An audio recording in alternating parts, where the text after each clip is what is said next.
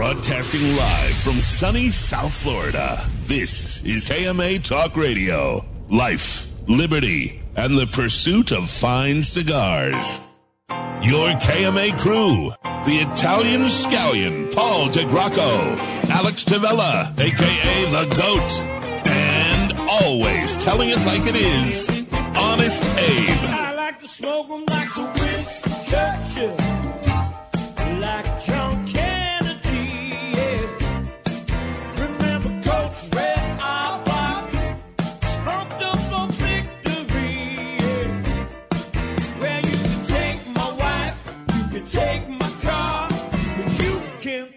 my big cigar. My cigar.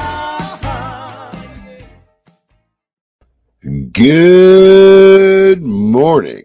Honest Abe here, broadcasting live from sunny South Florida. This is KMA Talk Radio, episode number 433. I'm here with my gang, the Italian scallion himself, Paul DeGracco, and the man uh-huh. they call the GOAT, Alex Tavella. Good morning, sir. Good morning, genitalia. How are we doing today? We're we're here. We're rolling. I'm beat up. I'm beat up. Are you? You were I'm- beat up yesterday. I was tired. You were beat up yesterday. When I talked to you, you were running around like a, a chicken with no head on. Well, when other I day. when when I don't sleep because I didn't sleep. What was it Thursday night? Yeah, Thursday night I was like here in the office like two two thirty, and then by the time I got home, you know, got into bed up at six thirty with the kids. I slept like three hours, but I I get a high. I come in high. I mean, you can ask Alex. I'm singing, I'm dancing, and then that high like breaks. It's all around- downhill from Yep. there. I have the four, same four five o'clock. It's over. It's done. Yeah. Paul, are Yeah, you we reporting much live night from the uh, from the slums of Wellington? I said to I said to Alex before, uh, I don't know, Wellington's a really nice place where where we live, and uh, I don't know, I managed to find like the worst possible block in Wellington. Yeah. No, it's fine, it's fine. Listen, it, maybe it'll be good for my kids to get a taste of. Uh, I I, I want to go to see where the worst possible block in Wellington is. Abe, if you came here, you'd make fun of it. You would make fun of me for having for being here. The house itself, the setup is nice, but it uh there's you know what it is? People are gonna yell at me for this. yeah, There's they no are. HOA, there's no HOA here, which listen, Oh, there's no HOA, so nobody cuts their their grass, and they're those they're like those townhouses where there's like four or five around. What So a there's travesty! you got to Oh be careful God. with that uncut grass. You never Oh know who will jump out at you. They don't pick Oh. up after their dogs. And you let your kids go outside? Oh my they god! go. We have a patio area that they're allowed to play in. They can't go outside. Where did we find this guy? Aristocrat. No, I'm not. It, it's it's. What do you fine. mean? No, I'm not. The, the It is very grass. nice. I'm in the worst part of Wellington I've ever seen. There's no grass cut here. It's There's Thur- dog poop outside. it's Thurston Howell. Lovey. Lovey. You know what? In all honesty, my wife and I would live anywhere. It doesn't matter. We've lived in in whatever you would call a sketchy neighborhoods before. Never bothered us. People are people. But with the kids, I just I just worry. Like people don't put their dogs on leashes over here. So like I worry about stupid things like that. You know, even though there, I guess there is a leash law in Palm Beach County, but not not Is in this area. Is that a here. thing? yeah, yeah, Yeah. totally a thing. Yeah. Yeah, and HOAs usually enforce it more. But I hate HOAs. Don't get me wrong. I hate that I can't do whatever I want to my house. But you know, I also don't want my neighbor having six pickup trucks on cinder blocks on their front lawn, On the front lawn, yeah. I- I- which you see around here. Like that's that's the thing. And it's not it's not a bad neighborhood. What's It's- wrong with a pickup truck on a cinder block? I don't like it in front of their house on the grass. aesthetically, it's not the most appealing to Paul. It's fine if it. Listen, I'll be honest. I grew up on Long So, Island, so everybody does that. It's if it fine was- if it's on the driveway. It's just it weird a- when it's on the grass. If it was a thirty foot boat on cinder blocks, that'd be okay. No, I don't like that. I don't like that either. I don't want anything on cinder blocks on your front front lawn. It just it looks bad. I'm gonna go have a pallet of cinder blocks delivered to his new house. Actually, I could probably use them right now. Build a wall around my house. what what I go. what I want to know is, were you guys crying in that picture? What does You've- it matter? What, why do you You've think lived there for th- like three years. You got, like, it's not like you've been Almost there for like a half a century. Almost you put a four. lifetime in a house. You know, I'll tell you I've you never what. seen anybody crying moving. Ever. Let me say this. Let me say Unless you're this. crying from the move, like Right. the process of moving. That's yeah. Yeah, So I've the never day seen anybody before- crying. the day What? before the movers had been here, or two days before the movers had had been there, and they got all the stuff that we were putting into storage. It was a real long and stressful day. And then that day when we took that picture, uh, which was I guess two days ago, that day we had decided to just rent like a U-Haul van and get the rest of the stuff over to this apartment. It's like five miles away from our house, so we were like, ah, we're not going to pay the movers to move this stuff. So we did that, but it took a lot longer and there was a lot more stuff than we expected. Had to clean up around in the house. Every time we cleaned something up, the kids spilt something or, you know, there was a mess somewhere. So it was just a very stressful day. And then what I said, we I said, let's take a picture. And first, Steffi said, I want to go in and just look around, make sure everything's there, say goodbye to the house, whatever. She went in, she came out bawling. And then I went in, I came, you know what it was? It was more about like this. These are our our first two children, and that was this was their home. So it's weird to be leaving it and not going into the new house yet because construction's delayed. So that I think that was it was like that kind of feeling like my babies don't have a home. Most people just characterize that moment as, as just being life, and um, You Well, can be a emotional. wait, wait, wait. Just, just to recap, just to recap, Babe. The short answer to your question was yes. I know. It was correct. Yes. I, did, did you like? Are you like the type of person that like stopped and looked at like one of the moldings like on the wall and said, "Oh, that's where Nana Nala like gnawed the wood. Oh, I'm, gonna miss, I'm gonna miss that molding there in the corner where she gnawed it for like 30 minutes." I should have fixed that. Oh Uh, my I god! I did say goodbye to the house. How does one say alone. goodbye Did, to did the you house? hug it? Did you walk Yeah, up to I the don't- how does that process hug the work? house? Don't lie, Paul. Don't lie. Did I you hug swear- the house? I didn't hug anything. I walked inside alone and I looked around and then I walked inside. So you you you've been in my house, that big open Paul- space. I said Paul's thank you for keeping us dramatic safe. movie moments alone by himself. Yes. Always. Like- I'm always acting. So where Like was your Paul's on final goodbye? camera. Where where was the final goodbye? Like at what? my house is a the big open con- my old house was a big open concept. So the main room was like the dining room, living room, kitchen were all one big room. So Yeah. I stood in the middle by the living room and I just Yeah. looked around and said, Thanks for keeping us safe, house.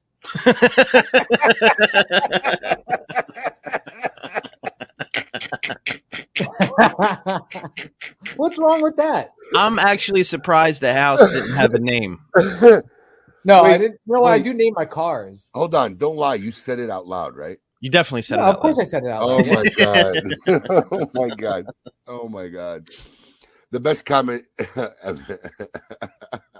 Wait, what did Evan Darnell write earlier? I caught it. Oh, I- up, softer, organic virgin cotton or Paul?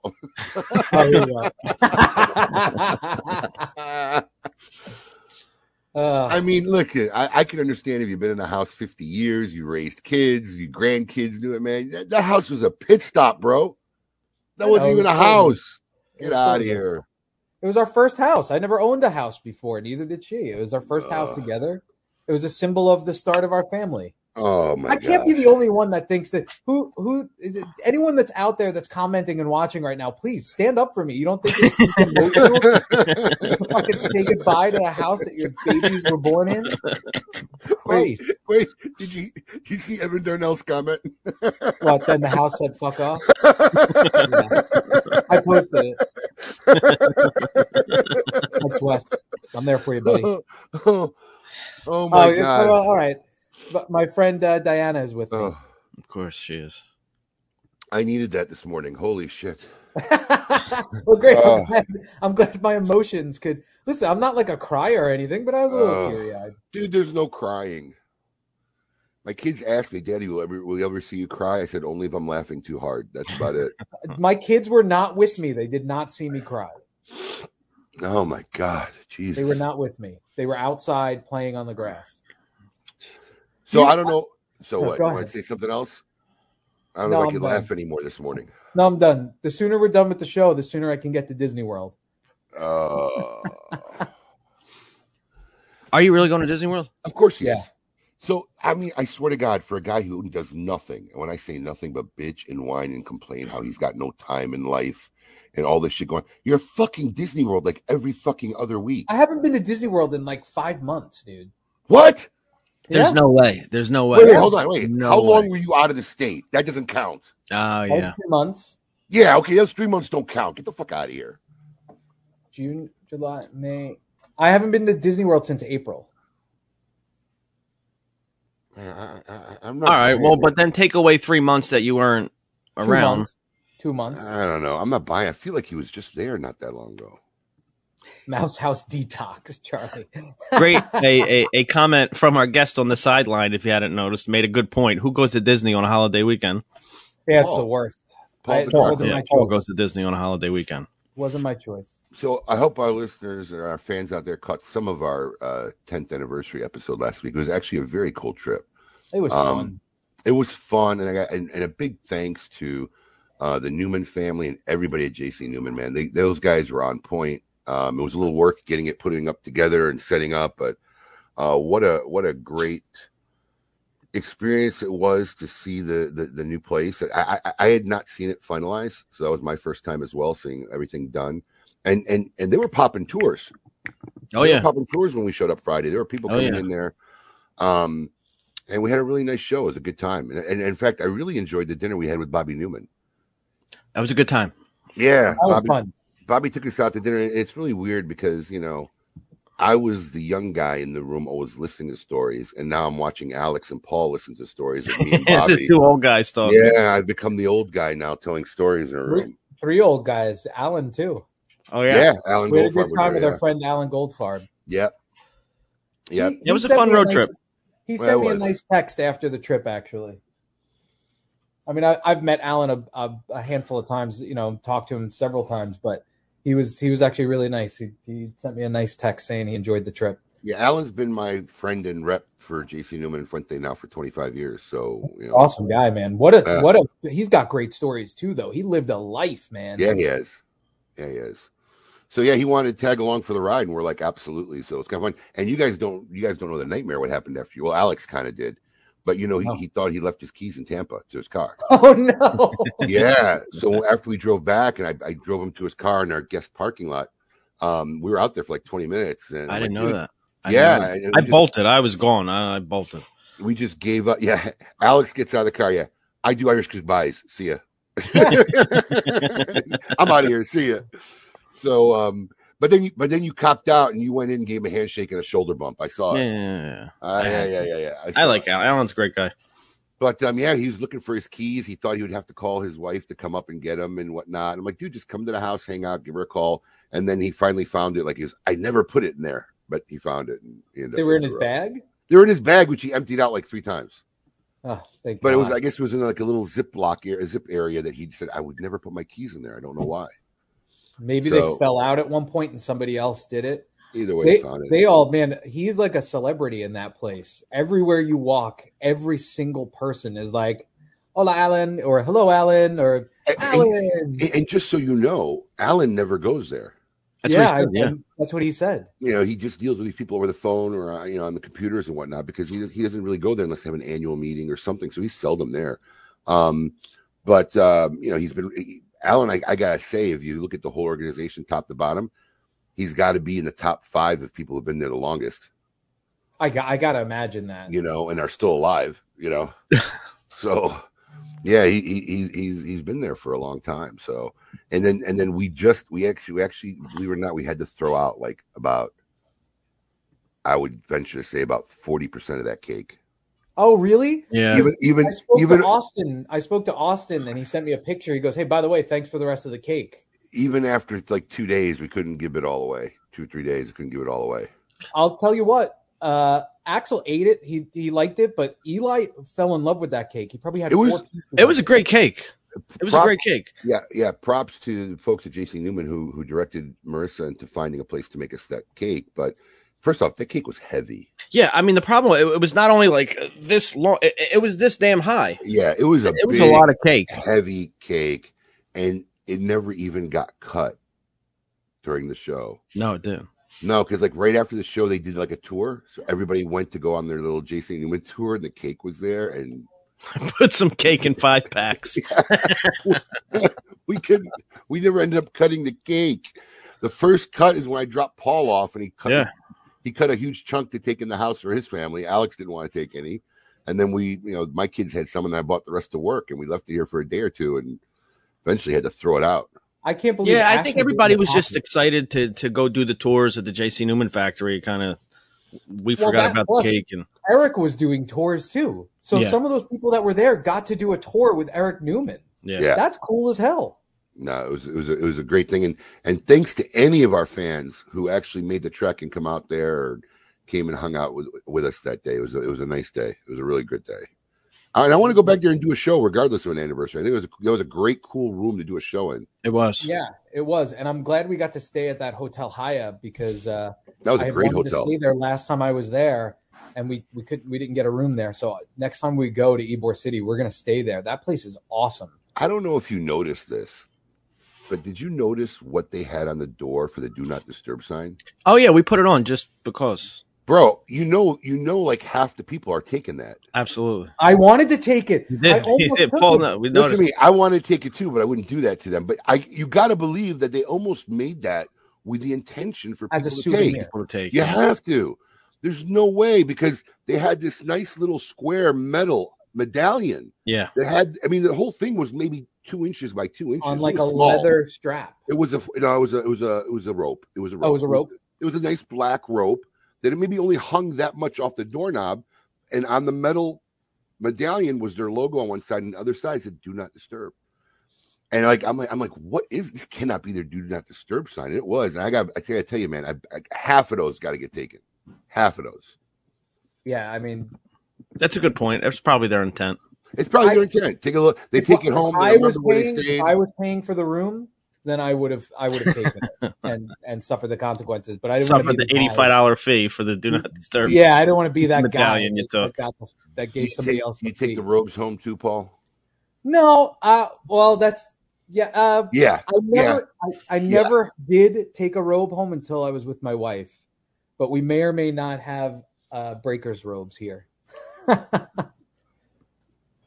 but no, we Gosh. usually don't. I There show were them- no robes there, and that was the first thing Alex said. He was actually upset. Oh, he yeah. goes, "Oh, whoa, whoa! What kind of hotel is this? There's no robes. Should I show? should I show the robe, Alex? yeah. You Uh, have a different robe, a new robe. Oh Uh, no, is it a hang on. smoke in robe? Yeah. Oh, he's turning off his camera. Hold on, I'll wait for him to come back.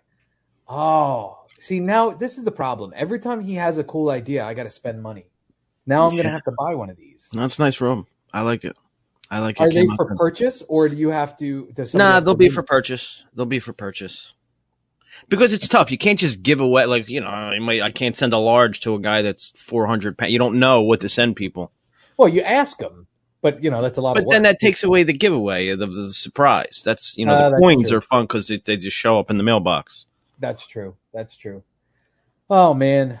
Well, what about you? What's been going on in your life while we're waiting for Abe to get a robe? Well, I am. Uh, I'm a free man this weekend. Family's up in New Jersey. They go and visit your family without you? They go visit her family. She's up in Okay. Jersey. My fa- she'll go see my family on Sunday. She makes. I, I just. I don't. I don't. I made a decision about seven, eight years ago that I was tired of going home because the only place I ever went on vacation was home. Right. And you don't want to just just go home. I, because I go home and I wind up spending the same amount of money as if I went to Vegas or a trip or an island or something. I'm like, I might as well go places I've never been. I spent Right. 27 years in Philadelphia. I keep going back home every time I go somewhere. oh, the Jedi Master is back. I feel. I, I feel like Darth Sith. yeah. Wow. Wait, let me see the logo on the side there, and let me uh, put you full screen. Whoa. That I Now- like that. now- I'm, now- I'm into that. After working on this for like almost a year now, like nine months, this still is not right placement. This is not. This has got to be like over here somewhere. A little bit lower, right? Yeah. Yeah, over here. But we're gonna have these done hopefully by by the time Tom and Michelle come down from Alaska. Dude, Yeah, Hopefully. That is awesome. Yes, and these are the official smoking socialite robes. Da, da, da, da. Wow. Just so people understand how long we've been working on these robes. I thought you forgot about it. The We first, talked Never. about it proto- the first prototype was my outro to the Great Smoke. That was the first prototype, and now Yeah. here we are in September, just getting it where we want it. Yeah, I feel like Steve Saka. this Yeah. is not the right thing. This Uh, is I mean, look where the fuck they put. I mean, I don't know how many times they can't get this. I mean, where the who the hell puts it there? gotta It's probably easier for the embroidery machine. That's probably as far as it can go. They probably No, it's a bit Uh, that's just they got to move it over. But once they get it done, man, this is gonna be sharp, hot. yeah, that's great. And by the way, this is softer than Paul. Thank God. This is actually a really nice soft robe, and I like the little hoodie thing. That was this wasn't in the original prototype, but I like. No, the it hoodie. wasn't. No, I like a hood on a robe. Yeah. I You're feel making kid sizes or what? I feel like dark. You know, unfortunately, see that was the other hard part. We went through a couple of companies that just they don't make like robes like in sizes like shirts, so it's gonna come like in normal size and jumbo size, and that's it. That's fine. That Yeah. that should be fine. I mean, if I, This is the fit in jumbo. right? Would you is the fit in the normal one? Because that No, looks a I- little I, I, wide. ba- I barely fit in the jumbo one. no, this No, the that and and that thing is jumbo though. If I put that on, you literally can I can hide completely in it. You won't see me. so I need a normal size. no. no, actually, we, we're gonna get a special kids gap one for you. That's why I was making a joke about it. Yes. Need a giant emblem on the back. Yeah. You want to pay $120 for a robe? Exactly. Hundred and twenty dollars just for the emblem. Yeah, embroidery, embroidery ain't cheap, man. It's by the stitch. It's by the stitch. All right. It's getting hot in here. It's getting hot in here. No. Well, so we have uh, Ooh. we have an old friend on the show today. Who's that? Uh, Mr. Robert Caldwell is with us. Oh, that guy. that guy. Did you just call him old? Man, that's cold. I said an old friend of the show. Oh, oh, oh. So uh, you want to bring him on? Yeah, man. Let's get Robert Get him on. in. All right. I want all of you to get up out of your chairs. I want you to get up right now and go to the window, open it, and stick your head out and yell. It's time to meet your maker.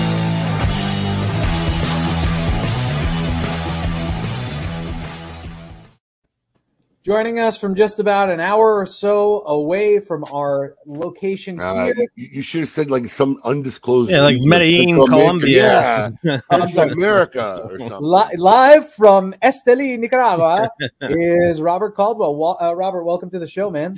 Thank you. Do you guys remember my first show that I thought it was on a Sunday and it was on a Saturday and then I didn't show up? Yep. That sounds about right. Yeah, I think I do Yeah. remember that. You know, And that was fucked because that was like when I was staying out till six in the morning every day. And I literally had like prepared three weeks or a month in advance. Like I've changed my routine and my sleep schedule. And I'm like, I'm going to wake up and do this show. Then I go out Friday night till like five, six in the morning. And then I wake up to take a piss and it's like 10 o'clock and I have like a million angry messages from Christian Eiroa, who was my then partner. Like, where the fuck are you? You, you know, you didn't go to the show. And I'm like, fuck, because I thought it was Sunday, but I'd mentally prepared for a very long time for that. So it was like, it was tragic. you know what? And I didn't get back all that prep time because like I No. spent time like massaging my schedule to wake up not at noon. That's first world problems. Yeah, I I, was going to say that's living the life. I don't know if you know this, but you know, like we actually had to restructure how we set up for KMA after you came on the show. In what sense? Because of you, we actually had to go buy that foam padding that we would lay over the granite. Because your wrist, all the wrist things that you wore, and Oh, throughout the show, right. throughout the show, you kept like, and it would clank on this granite table and resonate throughout the whole broadcast.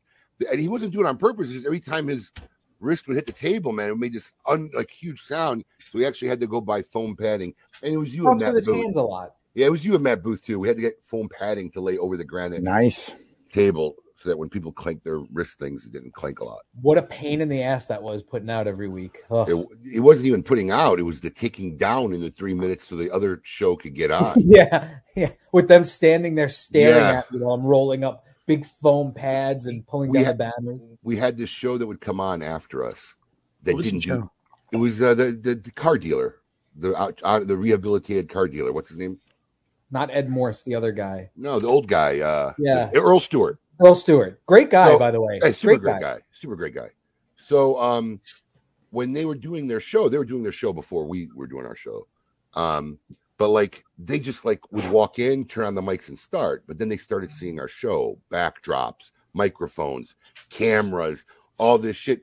Next thing we know, like four months later, he comes in with a producing team. They got a team of three guys, cameras, backdrops, billboard. So we literally had like three minutes, five minutes to tear everything down, get out so they could start their show. because they needed to do their setup. They even they were great though. They asked if they could sit and watch one of our shows, so we did that. I think didn't they talk to you on one of their shows, Abe, or was that the other show? One of the shows had you on. Maybe they did. Maybe they didn't. I can't remember. But he's a good guy. I'm going to tell you why he's a good guy because one of our friends, not one of our friends actually, our web guy Brian bought a car and ended up being a real bad lemon. And you know, Earl's Earl's whole shtick is he's the rehabilitated car salesman. So he'll talk about all the scams and the the bullshit fees and everything when you go buy a car, And whether you buy he knows him because he did him. He says it all the time. He's like, Yeah. that's just how you do the business. Yep, and um, you know he, he kind of gives you insight on how, how how not to get screwed by the car. So Brian was telling me about his car he just bought. It was terrible. It was awful. I went in there and I asked Earl about it one time before his show or after his show, and he's like, "Where did you, where did he buy it from?" He's like, give, me- give, "Give me that guy's number." And he like literally called that dealership and said, "If you don't take this kid's car back, I'm going to so and so and call this." Bureau Wow. agency where and the guy took uh, Brian's car back after not wanting to deal with Brian after selling him the car. Good for him. Yeah, he actually got on the phone and called the dealership. So I He- guess he's the one that told me. He's the one that told me that when you go to the dealership, you have to look at the price, even though they give you a different price when you sit down with them. He said because next to MSRP, there might be a small D next to it. He said when there's that D there, that means it's a dealer set price, so they can make up any price they want. It doesn't mean the manufacturer suggested retail price. They put that D in there, MSRP D, and he said that that means they made up a price. So the MSRP could be, you know, 45,000 and on the sticker it says 49,000 and it makes you believe that it's the MSRP, but it's not. He said they they jack up the price so that they have negotiating room. He said that and technically it's legal, but it's not ethical. putting the D putting the D there makes it legal. I guess so, yeah. It is. Oh, there you But isn't go. that crazy? Little tidbits you learn on KMA Talk Radio. Yeah. So, Robert, where is this uh, tropic, subtropic region you are broadcasting from? That's my yard, man. Nice. I have I have a cool like uh this is my side yard. I, I I mentioned to you, but I bought like an old narco like compound, and then I've been redoing it. So there's like tons of foliage everywhere, lots of hiding places. In a good way, or you wanted it that way, or you're clearing it out. No, no, no. Like I'm leaving. I'm just redoing the house. I mean, I like nature, so Yeah. it's like a super. It was uh at one point it was uh land that was owned by like Fairchild Tropical Garden, which is like the botanical garden in Miami, where they grew plants that fed into that, and then uh, getting like a narco pilot bought it and then built like a cool house on it. And then it just kind of went into disrepair. So I bought it a few years ago. It was kind of like a teardown. And then I've been slowly redoing it. And then I don't know if you can hear they're working today. I'm like in the last, I just did like hurricane impact glass and doors. We're doing the paint. So it's like the final stretch of Oh, nice. nightmare. But it's very cool. I found like a bunch of hidden safes. Like there's hidden safes in the room and in the floors. Like under, like when we ripped out the floors, there were like safes. There's a panic room that's built into the uh one of the rooms like underground and then there was an That's there was awesome. a panic room outside with a submarine hatch like in the back corner of the yard and apparently there's like a 12 by 12 by 12 like concrete room under there so This is- really wild it's very cool This I'm going to say where you it's live. safe to assume your Yeah. neighbors can't see you from the yard, can they? nobody can see anything. And then actually, so we built a wall. We're very private people and we generally like hate humanity.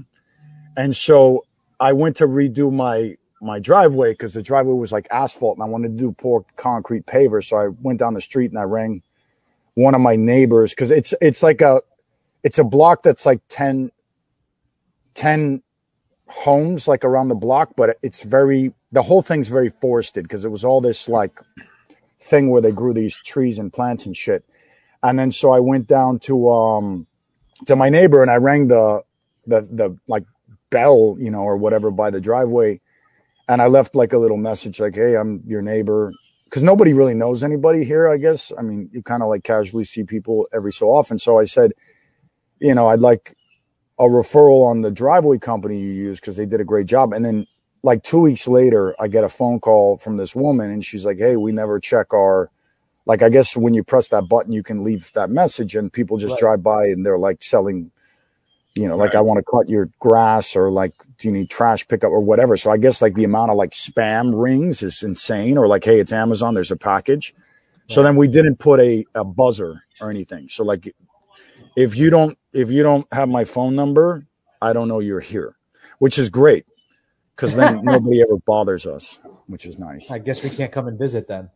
No, No, it's Yeah, it's, it's yeah. hard locked. Yeah, you just need a machete to get to his house. Exactly.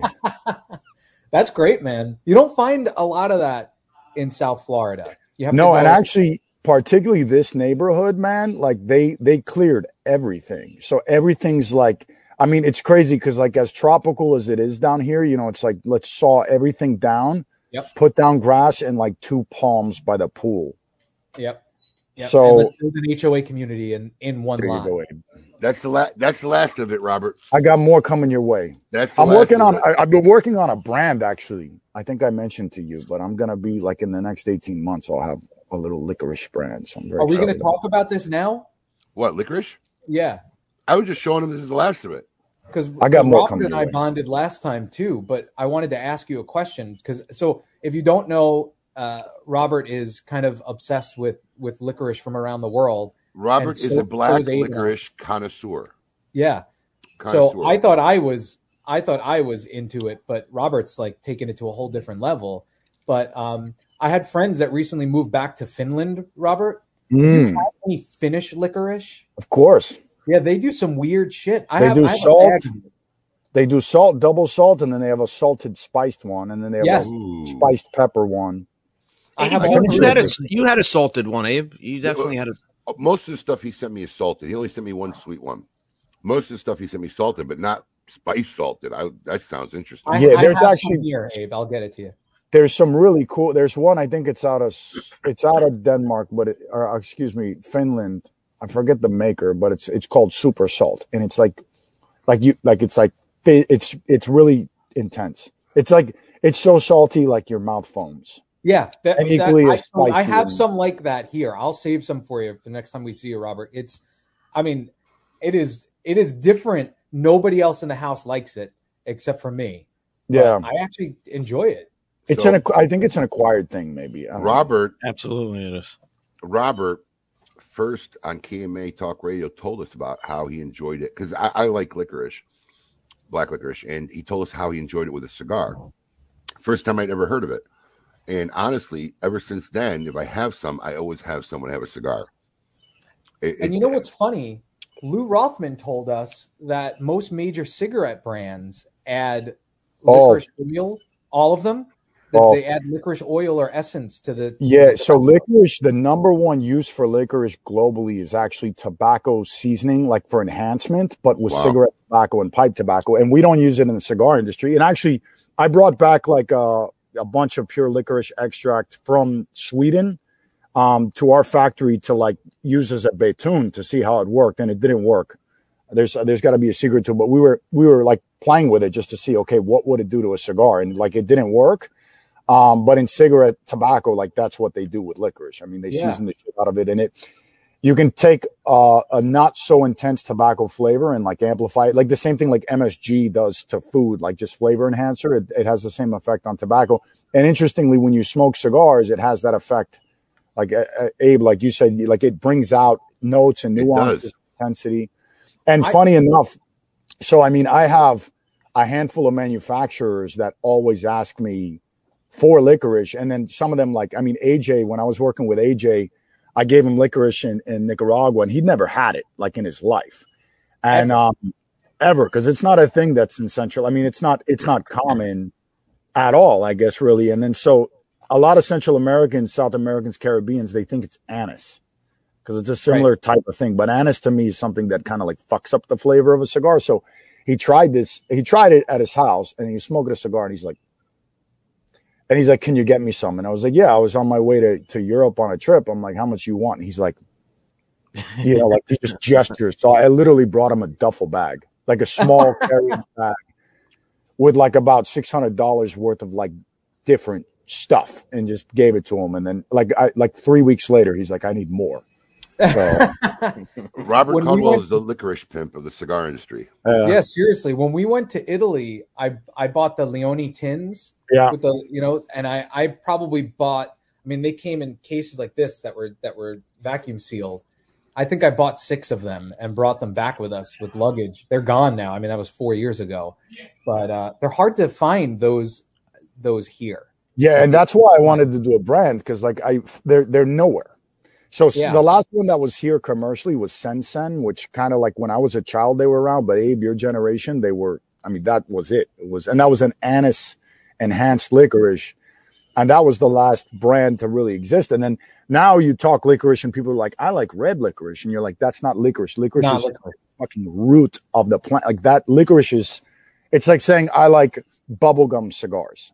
I mean, bubblegum. It's not a cigar. It's a candy. And then so the other stuff, it's like, you know, you had like black Twizzler that turned into red Twizzler, and then now they call that red licorice, which is ridiculous because licorice is black, and it's it's a flavor on its own.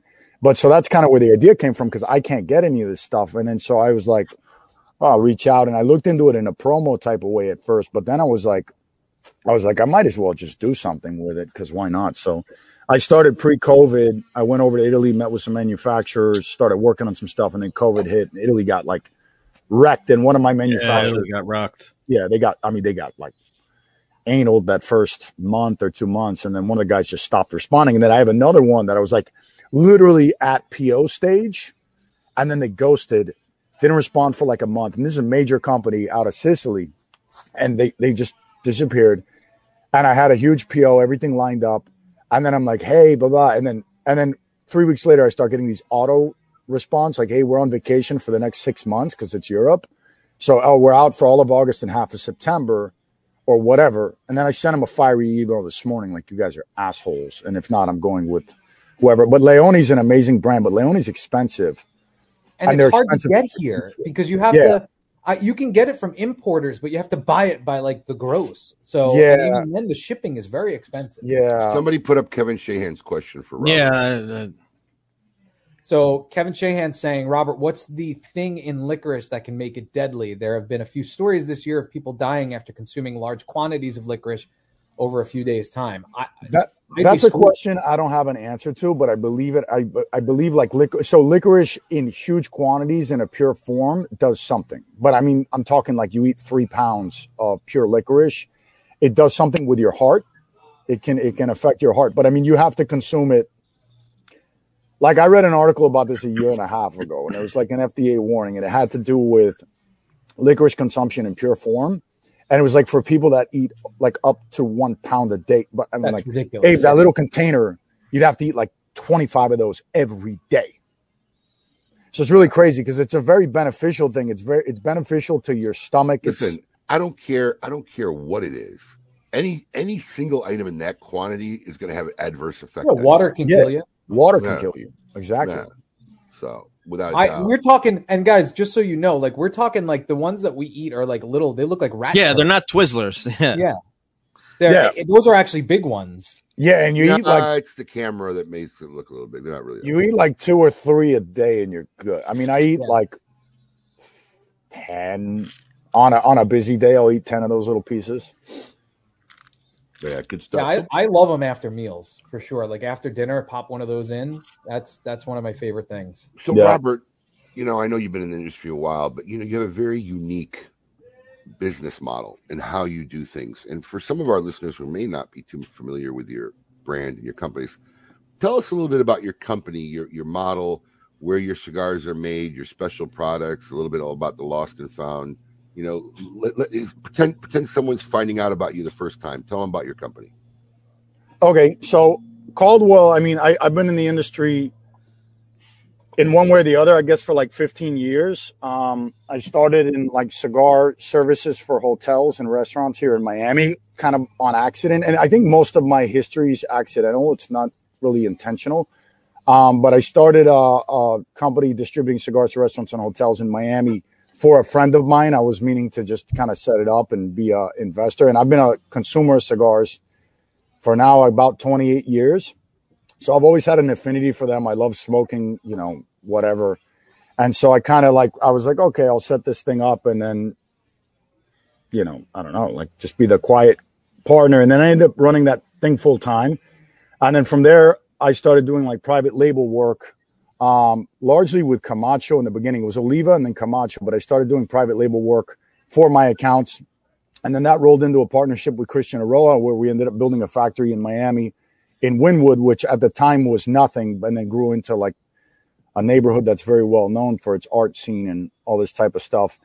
And um, and then from there, that partnership, you know, didn't work out, and then we we ended up building Caldwell, and Caldwell was a very simple model. I mean, it was like we wanted to use aged tobaccos, so like very aged. Like when we went out to curate, I guess our tobacco, it was like we want really old tobacco or rare tobacco or tobacco that's grown in smaller quantities, or like we wanted something special um, with the cigars instead of just doing mass market kind of production cigars in terms of tobacco use. So, and I always used to say when when I'd be asked that question, you know, in the cigar industry, you have, or in tobacco, you have like very very large availability of certain tobaccos, and so when you see big tobacco companies make cigars, they they're going for quantity, quality, and consistency, and then so the quantity is the most important thing of that. So a lot of stuff is left to the side because it doesn't work for a larger scale project. So we said, okay, we want to deliver a slightly different flavor profile or something more unique. And we can do that with very aged tobacco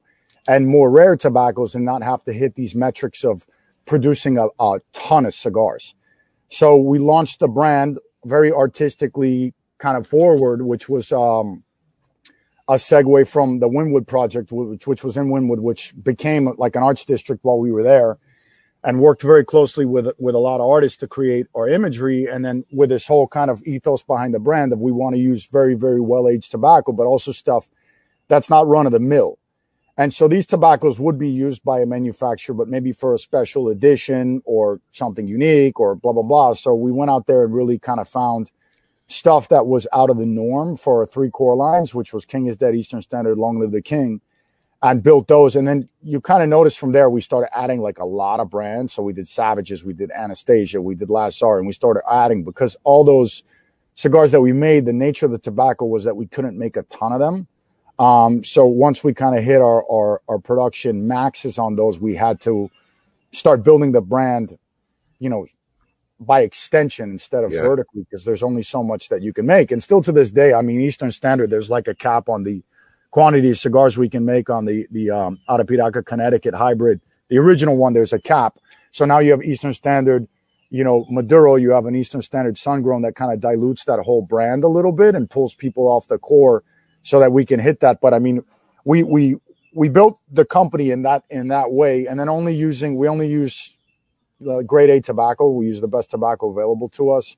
So it was it was a slightly different concept where we really wanted to focus on these specialty tobaccos. And as I said in the beginning, things on accident with us. We planned to launch Caldwell years ago as a multi-faceted kind of luxury brand company. So we wanted to do a hundred thousand cigars a year, which to us was like this huge Amount. amount of cigars. And then we wanted to do leather goods. Uh, we were going to do bags, uh, like, I mean, weekend travel, but we were going to have a whole leather line. Uh, and then we were going to do coffee.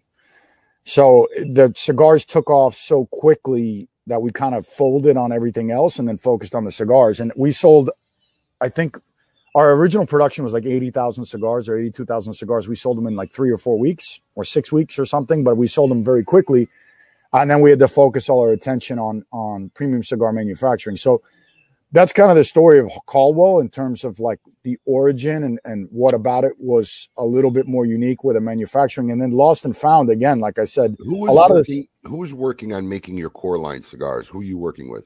Uh, it's a small factory called Tabacalera William Ventura out of Dominican Republic. Is that our good friend Henderson? Henderson, exactly. Yeah. His father and his brother. Uh, his father started that factory, and then Henderson was there, and then Henderson was kind of running the factory together with his father, and then now his brother Weber came over. Uh, now that Henderson has his brand, and then Weber's kind of like the the guy running point on the factory. But small family factory. When we started working with them, they had about a thousand square feet, and then since then they're up to about forty thousand square feet. So it's grown a lot. Um, Wow. You know, Yeah, the we- time that we we we we've actually uh, he was just actually here a couple days ago, maybe this last week, yeah, or was it this week? I can't remember. All my last weeks week blurred. he stayed But with me on the weekend. Yeah. He came up. Um, yeah, we bought in his line to our shops. Uh, he'll be working with us in a lot of cool projects this year and next year. Um, very interesting family, really good guy. And uh, we're we we become a big fan of his cigars. In fact, I saw Alex have one of his cigars at his work desk the other day. Yeah, they're Yeah. good cigars. no, he he does. He makes good stuff. The guy, man, young guy too. Young guy. It's like 29 or 31. Haven't we had him on the show, Abe? No. A couple years no, ago? I don't think so, but he'll be coming on very soon. Okay, maybe we talk to him. I have to Alex, look- I think we robbed you of your moment, man. What is your scene in the background this week? We didn't talk. about it. Oh, oh. So this is uh, Dante and Luigi's restaurant in South Philadelphia, made famous for a mob hit in 1989 on Halloween night. But uh, Castellano? uh, no, Paul Castellano was in New York. Wrong city. Philadelphia, God wrong city. oh, sorry, sorry, sorry. It was Oh, actually not to throw names out, but it was actually Nicky Scarfo Jr. He lived. But uh, this is also my, my second job I ever had too. I was a busboy here. Really? Yeah. Oh, that's interesting. There you Did go. you? How long did you work there? Uh, about three years, Oh, give wow. or take. I mean, I was a kid. I was, you know, a couple days a week busboying. It was a good job, though. Made good money for, you know, a kid in the 90s, 14, 15, 16 years old. For somebody that doesn't like to go home and visit, man, you you do love your, you know, you have hometown pride, huh? Yeah, but, you know, again, I have a reason for not wanting to go home and visit. Like I said, the only place I ever went after I moved to Florida was I went home. I mean, with, Right. you know, there's, there's a million places to go in the world, and I just keep going home and spending the same amount of money as if I went somewhere. I'd be proud to be from South Philly too, though. There you go. See what I I'm mean, saying? South Philly's a cool. Philly to me is like one of the like most. I don't know, Unrenowned places. Like it's like I'm just I every time I go, I'm like, why is this not like Philadelphia to me, and especially South Philly? It's got like that kind of lower Manhattan, like back in the like early 2000s vibe, where it's kind of grungy. It's cool. You have like the neighborhood shops. You got the little cafes. You got the butcher. You got the bread guy. It's got a lot of that that you that you don't see in the U.S. anymore at all, and I think that's super special. And I, I, I think, and particularly South Philly, I think it's a really cool area, man. Right, So- right. It's, it's one of the last places, like you said, you still find butcher shops, you know, the lost art of shoemakers and that kind of shit that still exists there. Yeah, It's, it's one of those places I, I like to characterize. It got frozen in time. hundred percent. All right. It's like frozen in that moment of time, and, and it, it's it's kind of cool to visit without a doubt. So, Robert, so you now your core line's all being made by the the Ventura family at their factory, and Uh, no, Most of it. most of it. Okay, Yeah. so who, else are you working with? Uh, what was the Camacho factory in Honduras now? Whatever they call it, the the production factory there for Got it. that's owned by Davidoff, I guess. I don't know what they call that Yeah, Factory, but they make- the Asian name. They make our Blind Man Bluff lines, uh, two of them. So we produce also there. So, working with one of the biggest companies and a very boutique company. It's a good. yeah, and actually by design. So when we when we launched the brands, we had, like I said, we had we sold so much that we screwed ourselves for several years, where we were constantly on back order. Uh, we couldn't fill orders, and then so we needed a solution, and then we were having a conversation of like, what do we do? And then we were speaking to those guys, and it's like, okay, we need kind of everyday price points because Caldwell at the time was uh, more premium priced, so we were like nine to thirteen range. And then so we wanted to build something a little bit more economical that we could just kind of make unlimited quantities of. And that's where Blind Man came around. That there's not really a production cap on that cigar. So we had to export that concept away from the Venturas um, and go with somebody that could produce whatever we needed to. And then that's where Blind Man was born. what's some of the challenges of working with two different extreme size companies? I mean, because they did they they're pretty much about as opposite side of the spectrum as you can get in size and production. No, Yeah. I think actually the challenges are the same. Um, really, Yeah. I, I'd say the biggest challenge is always like communication and um, pipeline issues. So I think regardless of where you're producing from the smallest to the biggest, you're always going to run into kind of those. Because it's funny, because all the time we have that conversation internally, right? So it's like, ah, you know, the fucking Venturas, you know, and then the next minute it's like, ah, goddamn, these guys over here. So it's it's always kind of the same uh problem that we run into when we run into a problem. It's so it, and and actually, I mean that extends to we we worked with AJ Fernandez, we worked with Drew Estate on projects, um, we worked with Carrillo. So I think that that that same exact problem exists all the way through the pipeline, any company that you go to. And I don't know if it's not, I don't know if it's born from those companies or it's just kind of like a consequence of doing what we do. Um, everybody kind of runs into the same issues um, all the way through the channels. Are you having issues now with product, with supply? No. No, we uh we very proudly pivoted COVID like in a really really good way. So we, I remember, and I'm very proud of this because I remember like when COVID started, kind of like knocking on the door. I was actually on your show last, just prior to that, uh, which is I think when Ronnie Haisha came down and Matt Booth was Yes. there. It was like right before COVID. Yeah, when, when And, Buford um, just showed just showed up. Yeah. And Yeah. then I shot up I shot up to New York and I'm I there was like the guy on the subway. Like, oh my God, this guy on the subway got COVID. And then I think like a day or two later, it was like an Uber driver got COVID. And I'm like, that's the Uber driver that drove that guy to the hospital. And like right away it clicked with me. And then these two kids at this high school got COVID. Mhm. And I'm like, that's gotta be this guy's kids. And sure enough, that's what ended up having happened. But we um during that point in time, I called my one of my business partners who's a finance guy and our CFO, and I said, Juan, you know, something weird is going on because I felt a weird vibe very, very much at the beginning of last year of 2020, just in terms of like the marketplace, like something wasn't gelling. I couldn't figure it out. It was like you I got a girlfriend that you've known forever, and then all of a sudden, like something's wrong and she's not telling you. And that's how I felt the market was. I felt like something was strange. And particularly coming out of New York and California, there was like this weirdness. Um, and on that trip to New York, I noticed like I, I went to go to a retailer and it was like everybody had to sanitize and like he told me that his business had collapsed. Uh, lounge business, everybody was coming and grabbing a cigar and leaving. So those are two markets that are very, you know, kind of inclined to be that way, you know, where, oh my God, something's going on. Like, let's kind of freak out a little bit about it. Mhm. And then so I call one, my business partner, and then he's like, let me make a couple calls. So he actually called the banks that we work with. And he's like, hey, we want to extend our lines of credit to see what's going on kind of in the back end of the world financially.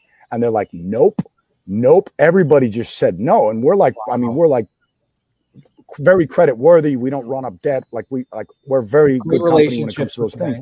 Every, yeah, and everybody just said no to us. So the only thing we could get was uh, a line of credit from American Express that had a prepaid interest. Wow. Um, and so we grabbed that line because that's all that was there. And that line was horrible. Like it was 8% up front that you prepaid. And then Oh. they'd start debiting you, auto debiting you starting the next day for the loan balance over the course of like eight months. But we said, okay, let's prepare for the worst. And then we blew out every cigar that we had in Miami on like a 20% off. Like we just dealed out a little bit um, on everything to empty the warehouse. And then we imported a ton of cigars to Miami. And then the world shut down. And Wow. then, like kind of in harmony with those moves, we we started producing a lot of cigars in Dominican Republic. So we got a lot of cigars made the first few weeks of COVID, and then DR shut down. And DR was shut down for a while. Honduras, The Nicaragua longest. was like these Yeah. rolling shutdowns. Yeah, DR was the longest shutdown. Yeah, and then Henderson and his dad, they have the factory that they run now, but they also have the older factory, which was the one that we had just kind of grown out of. So they split the workforce between two factories. And so now they were compliant with government with like the 50% work, um, you know, or, or personnel thing, because we split between two factories and we just kept rolling full steam. So on the backside of it, when, you know, when everybody started getting on back order and stuff like that, we hit it in stride and we've, we've had next to no back order at all through all of COVID on almost anything.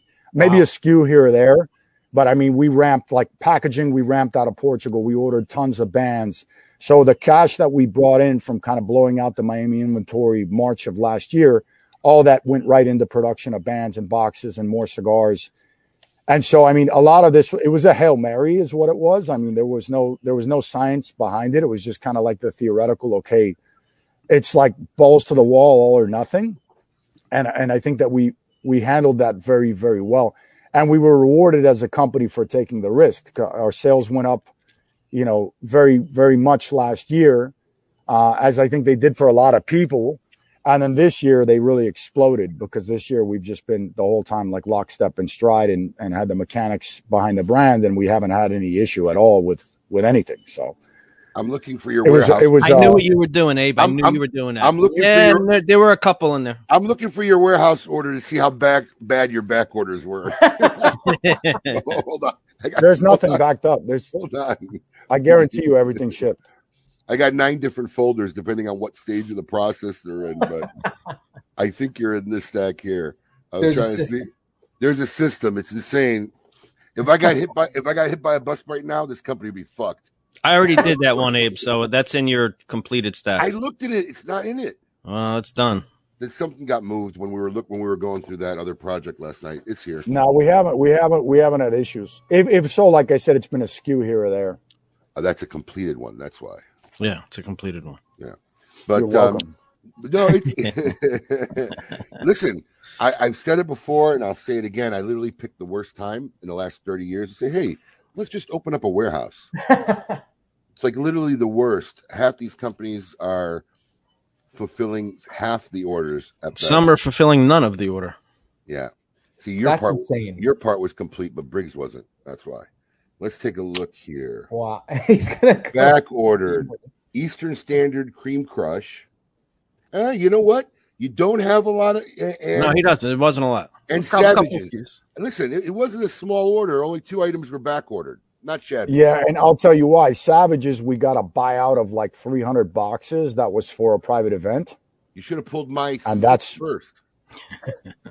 No, this was in front of you. This was like Oh, we had a we had an event here in Miami that a local retailer like freaked out and they needed like a ton of and we don't I mean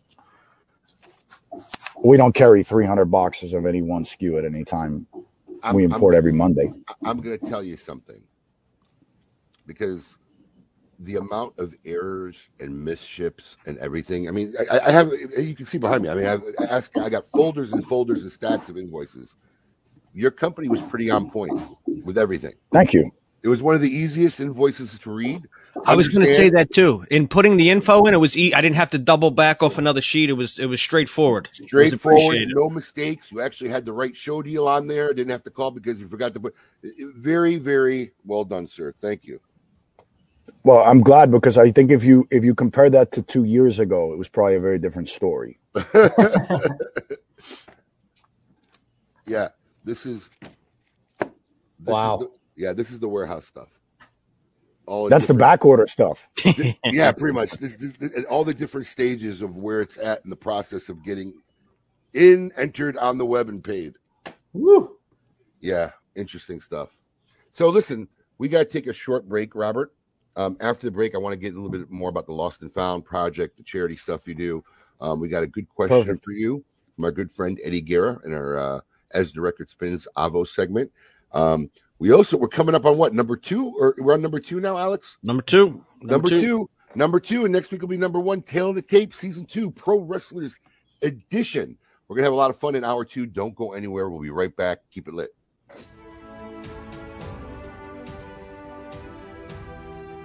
The H. Upmann 1844 Classic is a medium bodied cigar with wonderful flavor notes of toasted almonds, cocoa, coffee, and just a hint of spice. Featuring an Ecuadorian Connecticut shade wrapper, you get wonderful aroma notes of sweet coffee and chocolate. Available in a Corona, Robusto, Toro, and Churchill, this is a great time to experience the nuances of nature with the H. Upmann 1844 Classic, a shade above others. Surgeon General warning cigars are not a safe alternative to cigarettes. Hey, babe, Yeah? I'm almost out of wine and I want to order some online. Where should I order from this time? KMAWines.com, of course. KMAWines.com? What's that? What's that? What's that? Hold on a second. Let me show you. You see, KMA has teamed up with Bonner Fine Wines to offer KMA listeners a fantastic deal on a Malbec three wine sampler. You see, here is their famous Malbec grown at an altitude of 8,950 feet. Three wines from the edge of the world. An old French Malbec variety no longer found in Europe. These three wines, 200 years in the making, yours, KMA listeners, for 53% off. Normally $130, but like I said, KMA listeners get 53% off. That makes it $69.99. So what do you think? I think we should order. I agree. And done. Welcome back, everyone, to hour two of KMA Talk Radio. Um, it's really funny because some people operate like clockwork. When we go to break every KMA show, I hear the office doors start to slam.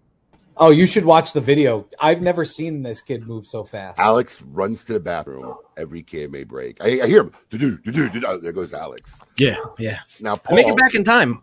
Paul was even too lazy to even upload a new commercial playing the same one three weeks in a row. That well, you don't even, change a class. That isn't even his commercial. Yeah, and I hate to say it, but Kevin and Jess put more effort into one commercial than I think Paul put into all the ones he's ever made. I foolishly thought that that commercial would motivate Paul to really put something together. no, he has no shame. Paul has no shame. He hasn't even asked for the microphones back. No, no shame. It was a No. big, uh, big week. Every, Oh, every, you have the microphones? every week You have them? You packed them. You don't even, he doesn't didn't even know he has them. I guess I don't. Yeah, he's such a shame. You you know if, I, what? if I do, they're in a storage unit in Wellington I'm, somewhere. I'm so- going to rename Paul Shameless Paul. You had the perfect opportunity too, while while Moving. having a having A a, truck, glance of Bonner wine, Moving while. I mean, while he had a bunch saying ones- goodbye to your Yeah. house. Like I, I'm not drinking right now because we're on that stupid diet. Yeah. Okay. I have to. I'll have to use some food coloring in a uh, in a glass of water. I'm gonna What's make a the point of commercial. Seriously, I mean, it's just. I'm I'm just gonna make a commercial. This Speaking, point, I wish you would. This point I has would. become. This I would. point has become. I already got it down. This point has become the disappointment every week during the show. This, this is the disappointing moment. Speaking, And, speaking and of forget wine, about me. Even even our fans who are busting people on him are all calling has no out. effect. No effect on the man. Because Paul's the type of guy like Alex knows me. If there's something I got to do, I just I will stay here to get it done. Paul's the type of guy. Oh, it's nine forty-five. It's time to go to bed. nine forty-five. Yeah, Puts his I'm robe still- and I'm still- slippers on. He I'm has still his, processing orders at night. he has his evening Earl Grey, and then he's in bed by ten oh one. Hey, we we had a we had one of those moments two days ago. Yeah, 10, 30 at night. Ooh, what are you still still doing here? What the fuck are you still doing here? I came out of my office to use the copier. It was, you know, it was like ten thirty at least, and I come out there. Alex is sitting there like, "What the fuck are you doing here?" it's like, it's like oh. and, and his answer was the right answer. When do you think shit can get done? And it is. It's when no one's bothering us, no one's calling us. We're not being pulled in twenty directions. I can get more done between eight and midnight than I can a- a whole day. Oh yeah, I can two three that. hours with nobody around is better than a full day. Yeah. I, I when I ran the theater on Long Island, it was the same thing. As soon as everybody left at six o'clock and the show was up and running, forget it. it. That's when I did work. The rest of the day, it's just dealing with people. So I'm gonna I'm gonna put a poll up on KMA this week. Should it be living in the past, Paul, or shameless Paul? New nickname for Paul DeGracco. Which would be living in the past, Paul DeGracco, or or my trusty sidekick, shameless Paul. We'll see which one goes. Uh, and now the Italian scallion doesn't sound so bad. All right, Robert. Before we get into a couple of your other projects and things you do there, um, we have a segment called "As the Record Spins," uh, sponsored by Avo Cigars. Our good friend, a good friend Eddie Guerra, has a question specifically for you today.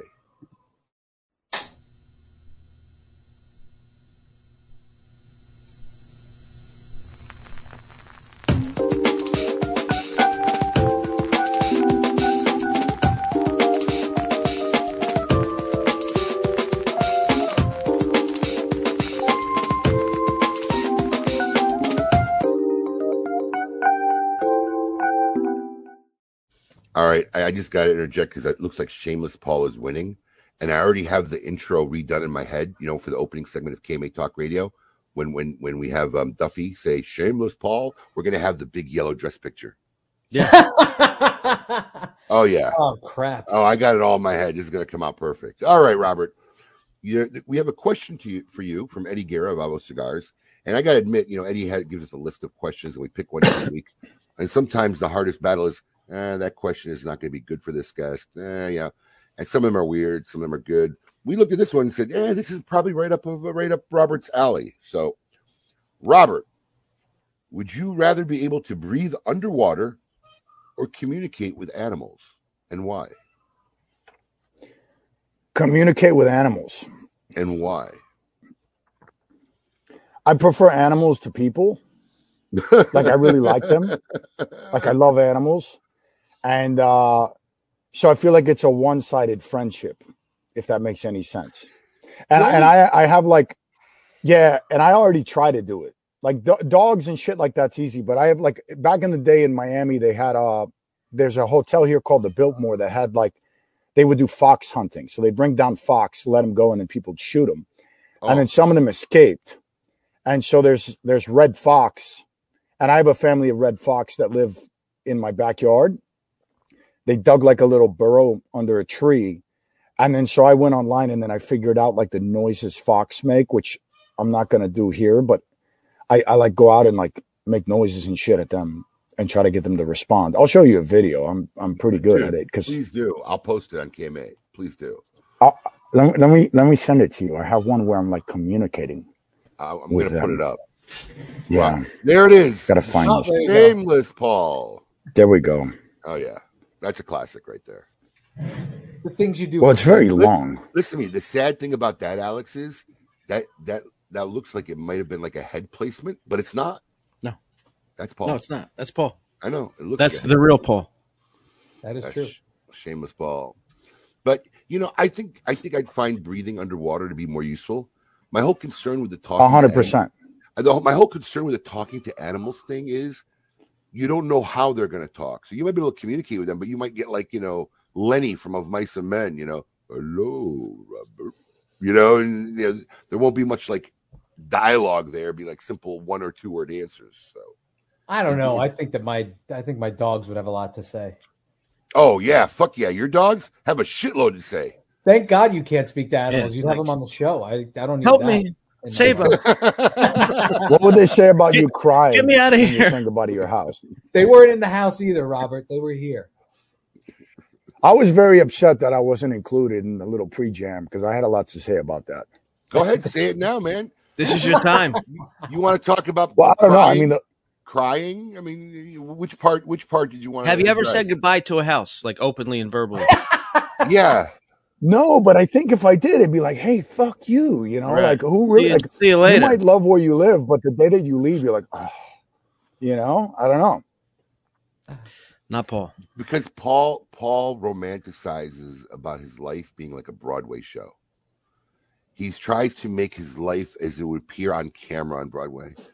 Goodbye, home. Thank you for all you've done for us. I Thank didn't you, sing. thank you I for keeping us safe from all the danger in our upscale Wellington neighborhood. Fucking guy. By the way, you guys are lucky you live in Palm Beach County, man. I love Palm Beach. Bro, no kidding. The word, the fact that he used the words "thank you for keeping us safe." Safe. I mean, it, it's a classic, Paul. Classic, Paul, man. Ah. Unbelievable. All right, let, let's start talking about this this new variation, the spinoff you did called Lost and Found. For our, for the people who are unfamiliar with it, this project program that you run, tell us a little bit about Lost and Found. Sure. So when I was working, so like I mentioned prior, my my cigar industry air quotes career started like with a hotel and restaurant thing. And so I was working with a lot of brands and I'd go visit a lot of factories and got to know a lot of owners of a lot of companies. And then I started working with Christian and then I started working on on um on the Caldwell project after that. And so I was kind of like just, you know, going around and visiting factories and trying to figure out what worked. And I've always en- I like I like old cigars. I like aged cigars. And so I used to I was the guy who'd like go into the retail store and find like the yellow cellophane cigar, like look for that stuff before it was a thing, I guess. I mean, I, I just appreciated that in a different way, and I always had. And so I would go to somebody's factory, and it started, I think, at Oliva. Like I went to Oliva, and they had a cigar called Special S, and then after that they did like V, O, and G, but the S was like this special cigar. And then I think when they launched the other, the O and the G, and then the V like it was just another letter and it kind of detracted from what the S was meant to be. So they they killed the line, which is what happens. And then so I went to Oliva and I, you know, like, you know, oh man, I really like that special S. And then Gilberto's like on my way out the door, like here's a bundle. So it's kind of a trick that I picked up from visiting other manufacturers. I'd always reference stuff that I liked that I knew they no longer made if the cigar had in fact disappeared. And guys would always kind of hit me with a bundle on the way out the door. So I was in DR visiting somebody and I had the same comment. And then they hit me with a couple bundles coming out of the door. And then I was working on Caldwell and we had had Tony Bellatto owns a brand called La Barba Cigars, which we distribute. And he, that concept had kind of been worked. The blend work had been done in Miami at the Wynwood factory. And at the time he was producing with Christian, but then he was going to port manufacturing to us. And I went up to, to meet with him in Ohio where he lives. And I brought some of these cigars and he smoked them and his dad smoked them and his dad, his eyes just went like this. And he's like, what are these cigars? And I told him what they were. And he's like, well, where'd you get them? Cause they're discontinued things. I'm like, well, I was down in DR and I got them at XYZ factory. And he's like, they just gave them to you. And I'm like, yeah, I got this scam where I visit guys and I say how much I liked it, you know, kind of hump their leg a little bit. And then they always hit me with a bundle on the way out the door. And he says, can you get more? I'm like, yeah, maybe. I don't know. So then I, I picked up the phone and sure enough, I could get them. And then, so he's like, okay, whatever. There's 5,000 cigars. I'll take them. So then he just wanted them bundled up in paper and was going to stick them in his retail stores, Tony's dad. And then Tony and Jacqueline, who are the other two partners on Lost and Found, they came up with this concept of like quirky names and doing like kind of funky, weird shit. And then, so that was uh, One Night Stand, Pepper Cream Soda, and then Lost Reserve, which was like the, like the one, there was like 50 cigars, one of the first things that we did. And then they stuck them on the shelf and nothing happened. I mean, they just like died on the shelf, if you will, for a few months. And then we launched Caldwell and I really blame Cigar Cartel at that point in time because I think Cigar Cartel somehow they found out about these cigars. And Tony called me from a Monday to a Friday. They'd sold like 5,000 cigars out of their store. And he's like, Can you get more? And at that point in time, we had just kind of thrown a name on it and we called them um, Impromptu because it was like an impromptu cigar thing for his store.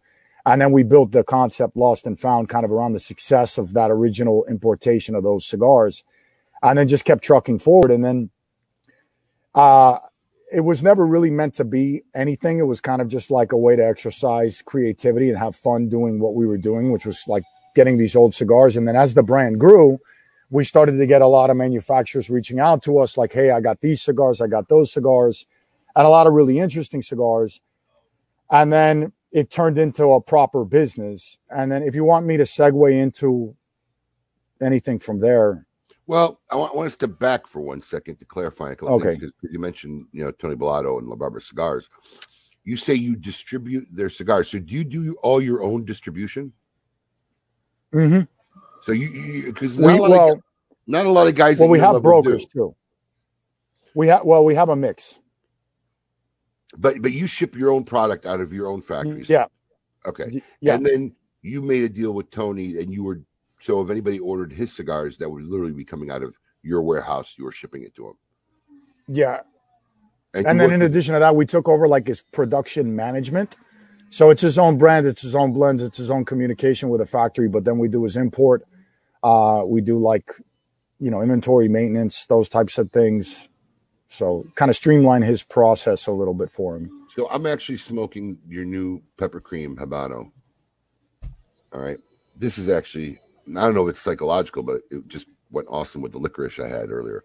Um this is different from the original release. It's a different color Yeah. band. Yep. And you decided to put this edition in boxes, right? Yes. What prompted that change from from the ordinary packaging to boxes? Well, this is the second time that we've done that. So the the initial thing for Lost and Found, like we work with a lot of factories on Lost and Found, so it's very hard to streamline packaging into the factories that we work with. So if you can, if you okay, let's say that we're getting Lost and Found from six or seven different sources, I have to coordinate packaging into every one of those sources. I got to get the bands in. I got to get the boxes in. Some of these factories have their own box factories or it's third party. We're working with three different countries on, on these projects. So the boxes have always added an, uh, like a very unnecessary, unfriendly element to what we do, as well as the bands.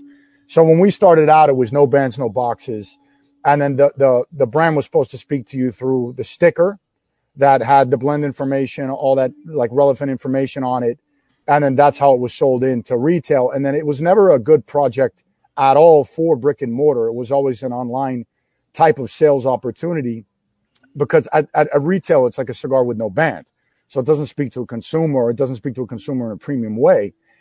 And then so as things started getting kind of weird the last 18 months with like people doing paper packs, which I mentioned this is the second time we've done this. So several years ago, we did the same exact pivot, which was a hard pivot out of packs into boxes.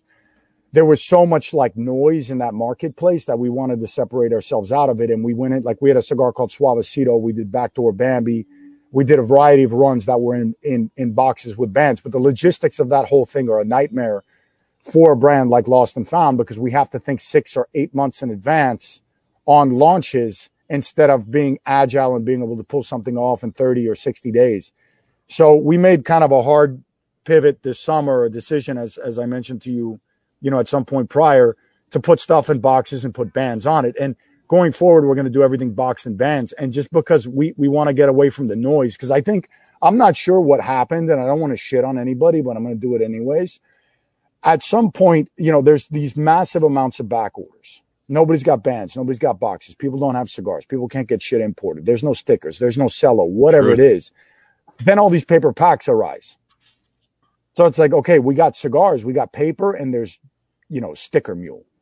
So the solution to a lot of people's revenue issues, I think, have been paper packs. So there's all this fucking noise. And so what started happening to me really, I started kind of seeing it um, in the wintertime and it really started picking up coming into the spring. And I'm getting tagged every day on product that's paper wrapped bundles with a sticker on it. And people are like, man, I love this new lost and found, whatever. And I'm like, that's not mine. And so we made kind of a hard pivot, which is not the best thing to do, I think, for the brand in terms of revenue. But I, like I said before, it's a fun project for us. And then also, you mentioned the charitable component that we'll bring back up later. Um, but it's the right thing for me. Like, I don't want to be attached to any of that fucking noise. Thank you, Cooper.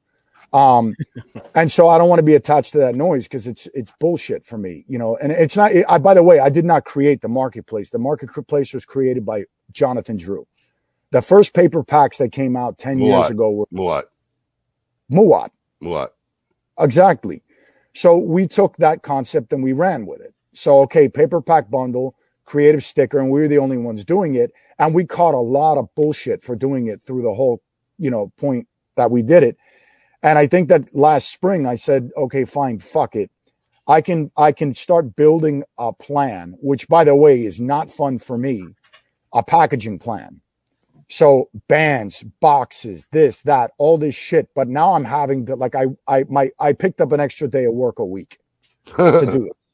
Because now I have to design bands, I have to design boxes, I have to, you know, proof packaging, I have to do all this bullshit between like seven or eight factories. So are you putting in put now my three whole days a week?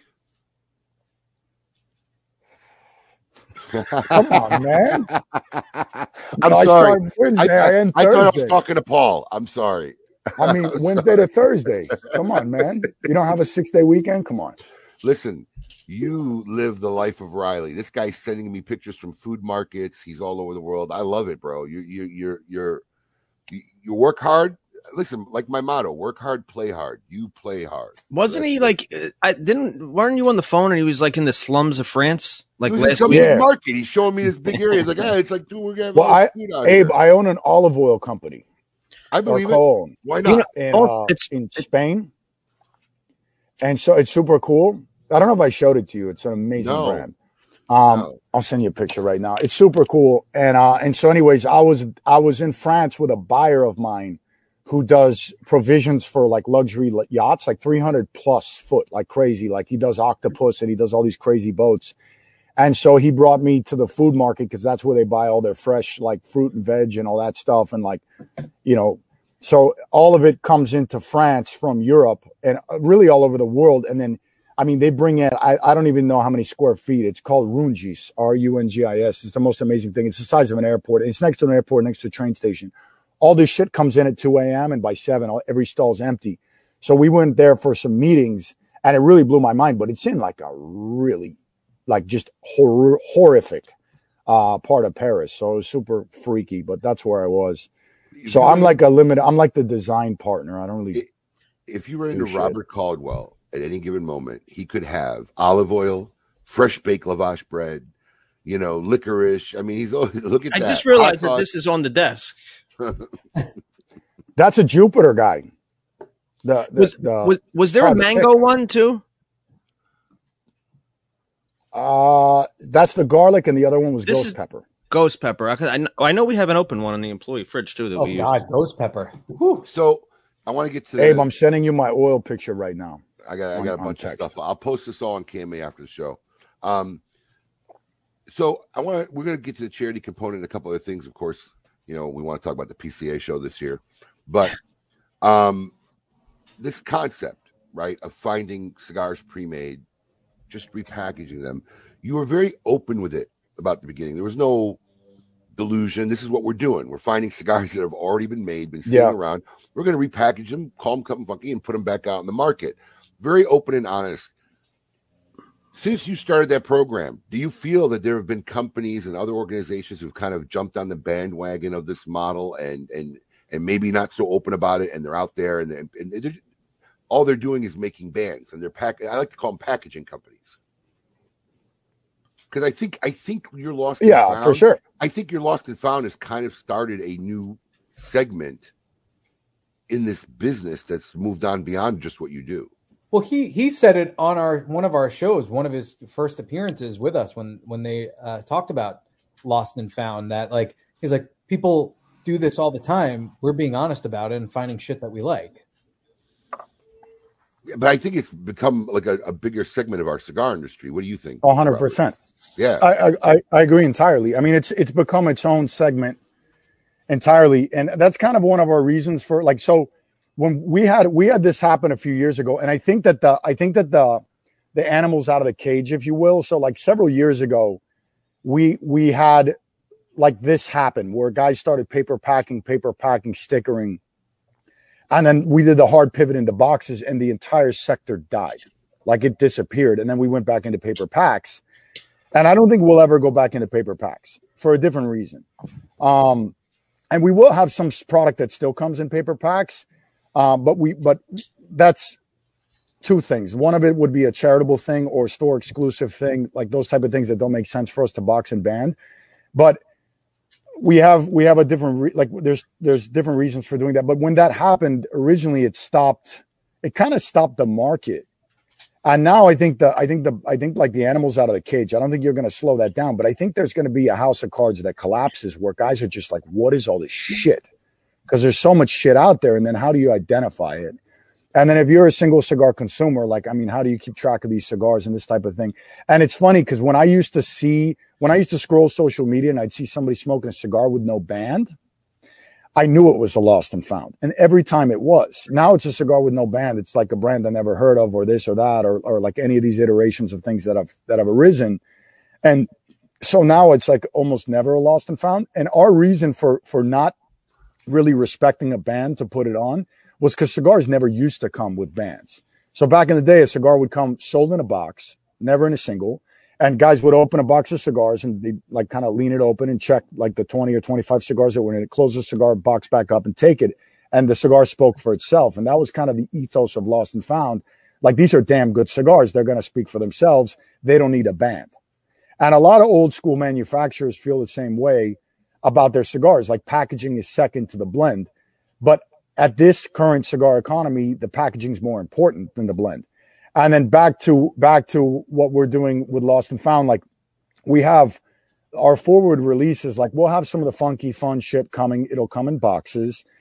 And then we do have a couple like things that will come in paper packs. And that's not actually because we're doing it, but it's because it's inventory that we already held. Like I have a concept that's called Secret Stash, um, which is like literally my secret stash. I got a ton of cigars that I already bought that I never sold that are from one manufacturer that are very special, that are very well aged. They're already in packs. They're already here in Florida.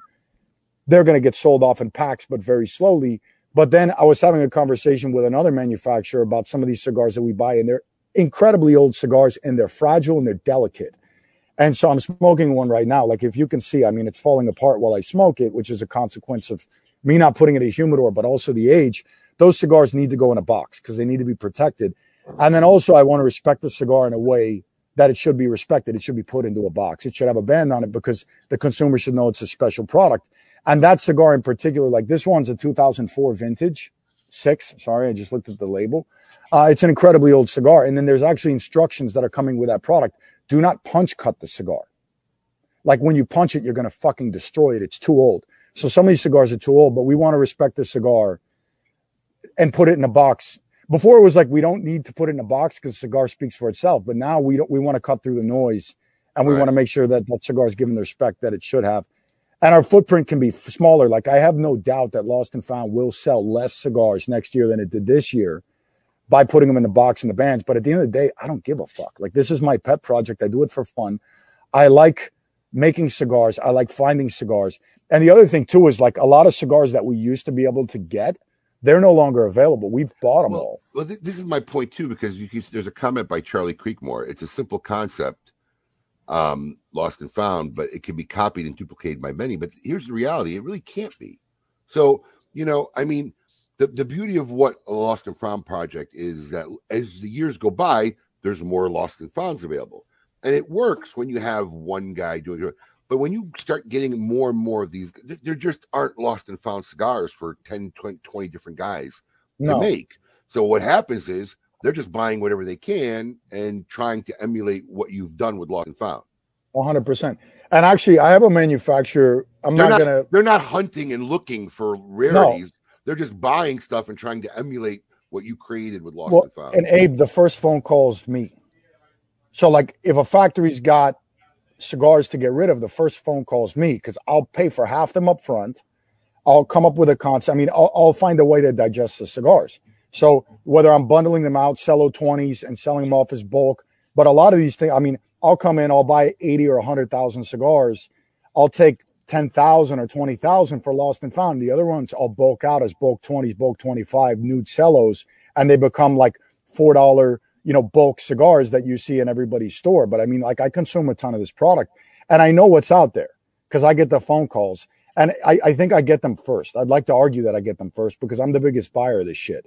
And I know, and There's also an That's it. industry of relationships, right? So yeah, you know, and you've been the thing you've is- been around, you've been doing this. I think people respect you that this has been your project and your idea, and you're just gonna always be known as that guy for that project. A hundred percent. And the other thing is, I'm a solution to some of these factories. Like one of the factories that we work with, I was talking to some of the finance guys behind that company. Uh, they were very impressed because they'd always had consistently like several hundred thousand unaccounted for cigars that were unsaleable at the end of the year, um, whether they were too old, killed sizes, killed brands, color sorted out, whatever it was. But they'd always had like they had like this dead inventory, right? So they came into 2021 or 2020 with like almost no dead inventory. And they'd been dealing with accountants for years, like, what's the solution for this? And then we became the solution for that company. And then we, I mean, we've done that with a lot of brands that we've worked with where they've had this stock and then we've been able to digest the stock. And then one of the reasons that you saw, like Lost and Found exploded really in 2020 in a bigger way because A, we bought every fucking cigar that was out there uh, at the beginning of COVID because we were getting calls from factories like, we, we need, like, they needed to shore up capital. And I'm a very conservative guy. Like, I don't spend money on myself. If I make money, I reinvest it in shit or whatever. So when COVID hit, like I said, I kind of just said fuck it and I threw out and I went out and I bought every goddamn cigar that was available to me. And I'm like, I'll figure out what to do with them later. And then that's when I started doing bulk 20s, bulk 25s, private label stuff, you know, getting rid of the stuff that I didn't find was useful for lost and found. But I know what inventory's out there. And I had a guy contact me a few weeks ago that was looking to buy inventory from a mid-sized factory that the factory was claiming that it was several years old. And I know the guy, it'd be like if you called me. It's a guy that I like, a guy I respect. And he said, Hey, the factory's claiming that this inventory is 2017 or 18. And I know it's not because I bought every fucking cigar that that factory had. And I didn't want to throw the factory under the bus, but I said to the guy, I said, Listen, man, I like you. I respect you. I would not buy those cigars. Like if I was you, I wouldn't buy those cigars. They're they're good cigars, but I wouldn't buy them. Like if you catch my drift. And it's a small to mid-sized manufacturer that again is seeing the dollars that are out there right now with guys procuring these aged air quotes cigars. But I bought out all their inventory in 2020 and I was offered this list too. And I know it's fresh manufactured product. It's like 90 to 180 days old. And they're manufacturing for whomever is going to come in and buy it. And they're stating the age is older than it is. I don't play those games, you know? And, and so the thing is, there's only so much dead stock that's out there. And I've already sifted through it. And I saw a brand come out a year and a half ago that they announced the factory they were working with and they got all this old shit and it's old. There's, there's no, negotiating whether or not those cigars are as old as they say they are. They are. Those are cigars that were rolled between 1990 and 2005 or six. And they have many cigars. They have an excess of a million cigars at that age and cool sizes like diademas and all this wild shit. They're very good prices. They're dead. The cigars don't work. They're too old. And so I smoked them. And so the, the pr- issue with cigars, it's like wine, man. You, you got a bottle of wine, it's 60 years old. Do you trust that bottle? It might be corked. A lot of these cigars lose it. So there's certain cigars that are great and there's certain cigars that aren't great. And then so you have to sift through the mess.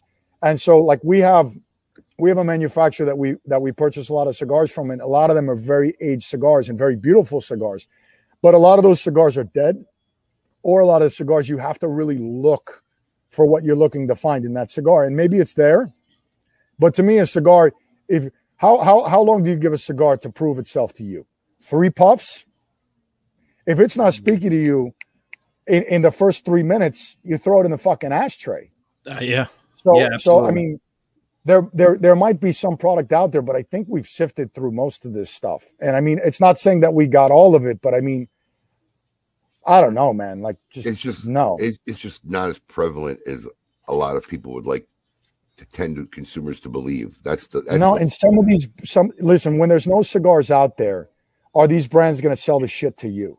Because we have an issue like that. We have like several hundred thousand cigars that we've ordered for lost and found use or for private label use or for you know private label projects that we're doing with retailers other manufacturers because we also supply like i source a lot of other manufacturers with aged product i got so i got the shit got sold out from underneath me and it didn't get sold out from underneath me to like a competitor it, it got consumed. I mean, like that brand has a use for this product. So they're like, they call me and they're like, hey, you know, we got these cigars. We know that we promised them to you, but sorry, we're going to use them. I'm like, hey, listen, no problem, whatever. You know, like let me know if more stuff arises. we got So the kinda- same we got the same problem in regular product right now. Mhm. You know, pe- the, people think it's the opposite way around. They, we're opening a warehouse, we're putting in these big orders, and like, oh man, manufacturers should love it. No, they hate it right now. But what, what they're doing is in their head, they're saying, well, we need this to sell, and we could sell it to Abe, but then we can't fulfill these hundred customers' orders. So, do we make one guy happy, or do we try to make a hundred people happy? And, and you know, I, I can't argue logic, but yeah, they were trying to make a hundred people happy. So, I mean, part of the problem we're dealing with now is we're placing orders after our opening warehouse order in smaller doses to try to make sure that we have a full warehouse to open up with. I mean, it's crazy, literally crazy right now. So these lost and found, you have they always been tied to a charity, or is that something you started a concept you started after later? Because I know some are, some aren't. I'm not sure how that model works. Well, so technically all of it is, right? Okay. So in different ways. So what happened, I think that so Richard Branson, who I think is like one of the most amazing entrepreneurs ever, he wrote a book that was speaking about how it's very somewhat irresponsible for a private business individual to give money to charity in a personal way, like unless you're kind of at the end of life or so. and that's or that's at least how I interpreted um, parts of the book. And he said, okay, if you're a creative entrepreneur, why not build a business who which benefits charity? So that the and it's the same concept like, okay, if I'm in an airplane, the airplane loses oxygen, you put the mask on yourself first. So you as a business entrepreneur, you need to protect protect yourself, your future, and your interests, and then you can protect those around you. So if you starve yourself of capital earlier on, you can no longer help people. So the argument was like, okay, take care of yourself and then take care of the rest. And then so he has a lot of business concepts that have charitable benefactors. And I read this book and I was really moved by it because I'm a lot of things and I'm assumed to be a lot of things and all this type of shit. But I, I, I really like I, I, I have I hate humanity. I hate I hate I just fucking hate everything. But people that are unable to take care of themselves and also animals and like I mean I care about like bigger picture shit I guess in a different way. And so I read this book. I was moved by the book. My wife read the book, and then my wife said, "Why don't you do something like this with Caldwell?" Which Caldwell we have done charitable things, and I'm like, "We can't do it. We have we're like we're too set." And she's like, "How about Lost and Found?" So pre-COVID, we'd kind of slated. One of them was Cigar for Warrior that we wanted to do a project with them, and then we wanted to do one for um, ASPCA, and then we had another one was like an ocean plastic initiative that we were going to do like Lost and Found releases this year, and then when COVID hit this year being 2020 last year. So when COVID hit, I went for a bike ride and I went to an area uh, that's somewhat close to my house. It's, it's South Miami that has like a small commercial district, and there's not really a lot of like homeless people there, or at least you don't see them. And then when I went, everything was super quiet, and there were a lot of homeless people there um, that had just kind of populated, I guess, a little bit, or were more visible because there was less non-homeless people there. And and then all the businesses were shut. There was nobody on the street, and I felt bad. So I came back to my house, and you know I grabbed a bunch of granola bars and bottles of water and shit because I realized these people weren't getting handouts, they weren't getting food and stuff, and went down and gave stuff away with my wife. And then at the same time, I'd seen a, a thing that had come out on the soup kitchens that were like lined down the street, and you know food banks lined down the street, and there was not enough supply of food for families in need. So we decided to roll out a project called No Free Lunch, like that afternoon, um, which benefited soup kitchens and homeless shelters and food banks. So we ran that initiative, and I think at the end of the day, we fed about 100,000 people with that concept. And then, yeah, that was really strong. And actually, we had retailers that like doubled our donations in their markets. And then we had cigar media that came in. I'm not going to mention names because they did it anonymously, but we had some compounding efforts where we donated, let's say 10,000. We were matched by a retailer, which was then matched by a cigar publication. Wow. So the impact was like 30K. And then here locally in Miami, we had we had a big benefactor step up to our charitable initiatives last year and they said we will double anything that your organization gives. So when they made that offer to us, um, we said, okay, we need to do everything that we can. So after that was the the I mean the crisis that we saw with the riots and things like that occurring. And we're not a political company, but we identify when there's injustice in the world or like at least lack of opportunity. So when the rioting was occurring, things like that, we said, okay, I recognize that there's that there's imbalances that exist that are always going to exist. What can I do? And necessarily, I don't feel like I don't know. But then I, I kind of like looked into it. So I said, okay. And, and it's not a, a question of black, white, brown, green, yellow, other, but it's a question of like economic opportunity. So we started looking into inner cities that had tremendous amount of problems. So the two that we identified largely were Los Angeles, California, and Chicago, Illinois.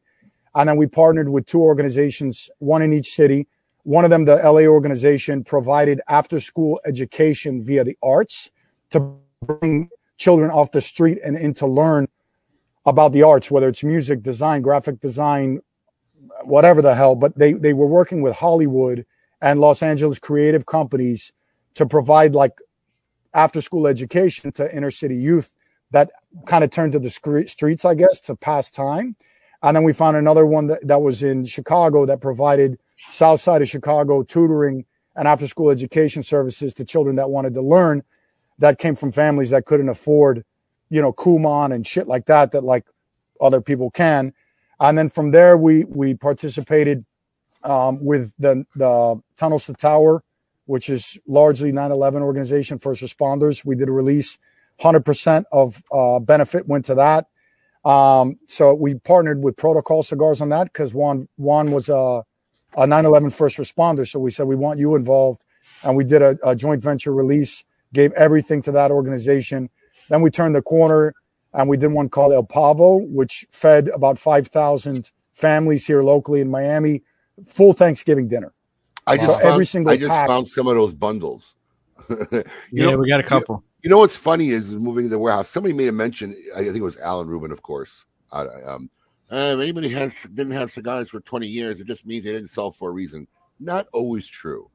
That that is that is something that has to do with scale. Because I could tell you, fifteen years ago, I could tell you everything we had at any given moment. But as you scale up, and you start moving, and you start shuffling, and you Things outgrow, and you tuck things away, man, there is stuff that we're finding in the warehouse. You guys, we're moving stuff to the warehouse. I mean, it's nothing you could do. Anything. Oh, we got thirty bundles of this, twenty. But if you're not a member of our Smoke Inn Social Facebook page, I'm going to tell you all right now. Now's the time to join because we're going to be doing such stupid, crazy drops, making room and clearing out stuff that there's really no point to do all this work for 20 bundles of this or 10 Right. boxes of this that we found. We're just going to drop it on the social page, hot and heavy, get them out the door. Guys are going to find some cool stuff, great deals, get out the door, and we're just going to do it to our our, our private smoking social Facebook great uh, group. So if you're not in it, I'm telling you, not just a great community, man. There's so much socialite love, I call it, in that group. I'm I'm dumbfounded every week by somebody. Um, one of our dear members and and, and one of our um, you know guys that really supports us, Quentin. His son had a reading project, and they just slammed it. And I think they shattered a record. The kid's leading his whole school and uh, raising money for reading. So um, really a phenomenal group. Yeah, you do kind of sound like that, Alan. No, that's actually my Lew Rothman voice. Actually, that's a pretty good Lew Rothman. voice. um, so look, this this show is getting away from us. I do, we cannot end the show uh, and not have this show and not talk about your PCA presence this year. You have became a you were a point of discussion whether you chose to or not. You know whether it was by design or by accident. you were a hot topic of this year's PCA trade show. And there were rumors going around. Your warehouse got confiscated. All your stuff was gone.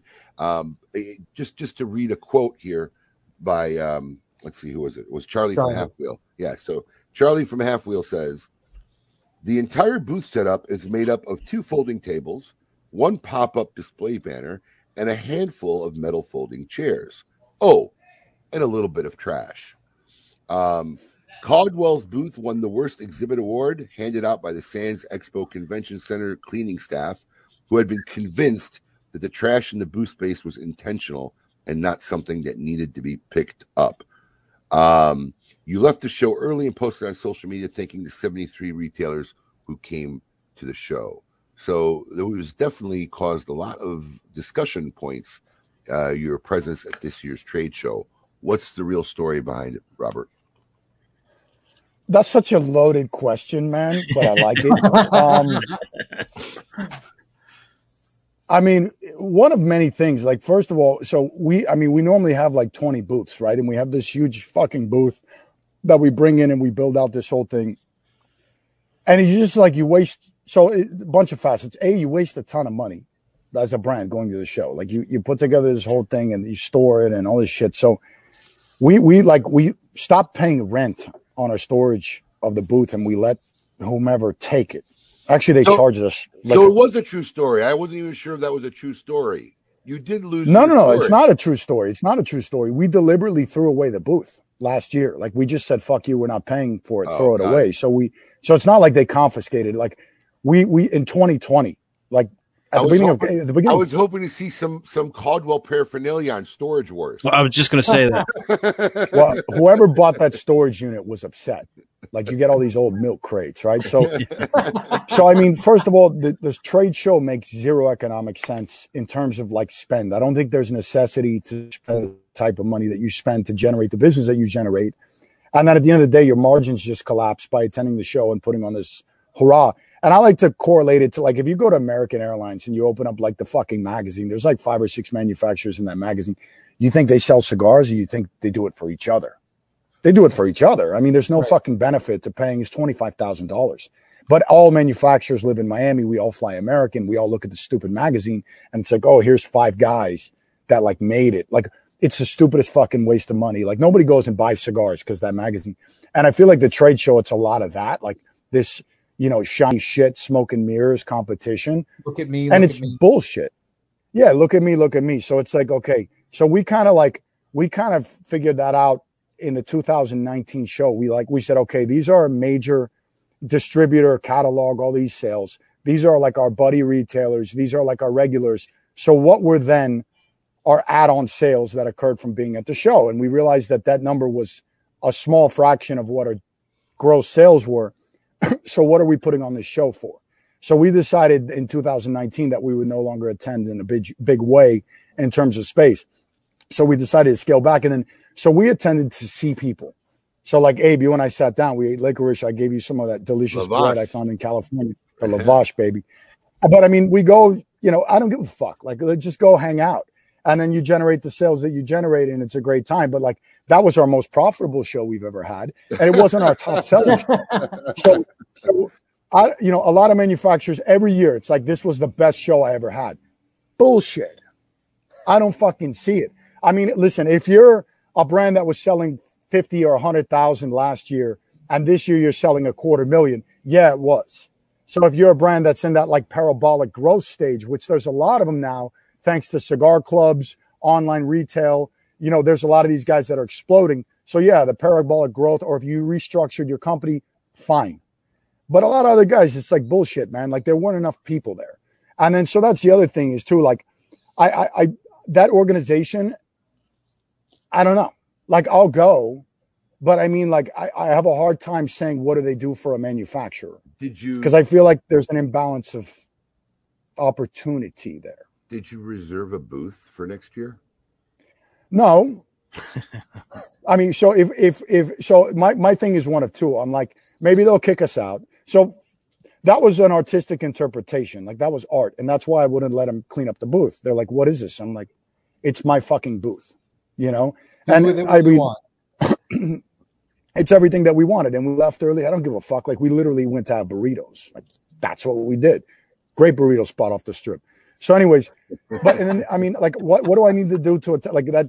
I, I've never, I don't know, Abe. I've had a really cool booth many times. I've had I've very creative booths. I've seen. I've them. never gotten any play on any of my booths. I've attended the show seven years. Somehow magically, like for five years, I've never been on the floor plan or never in the registry. Every year, guys are like, "Hey, are you here?"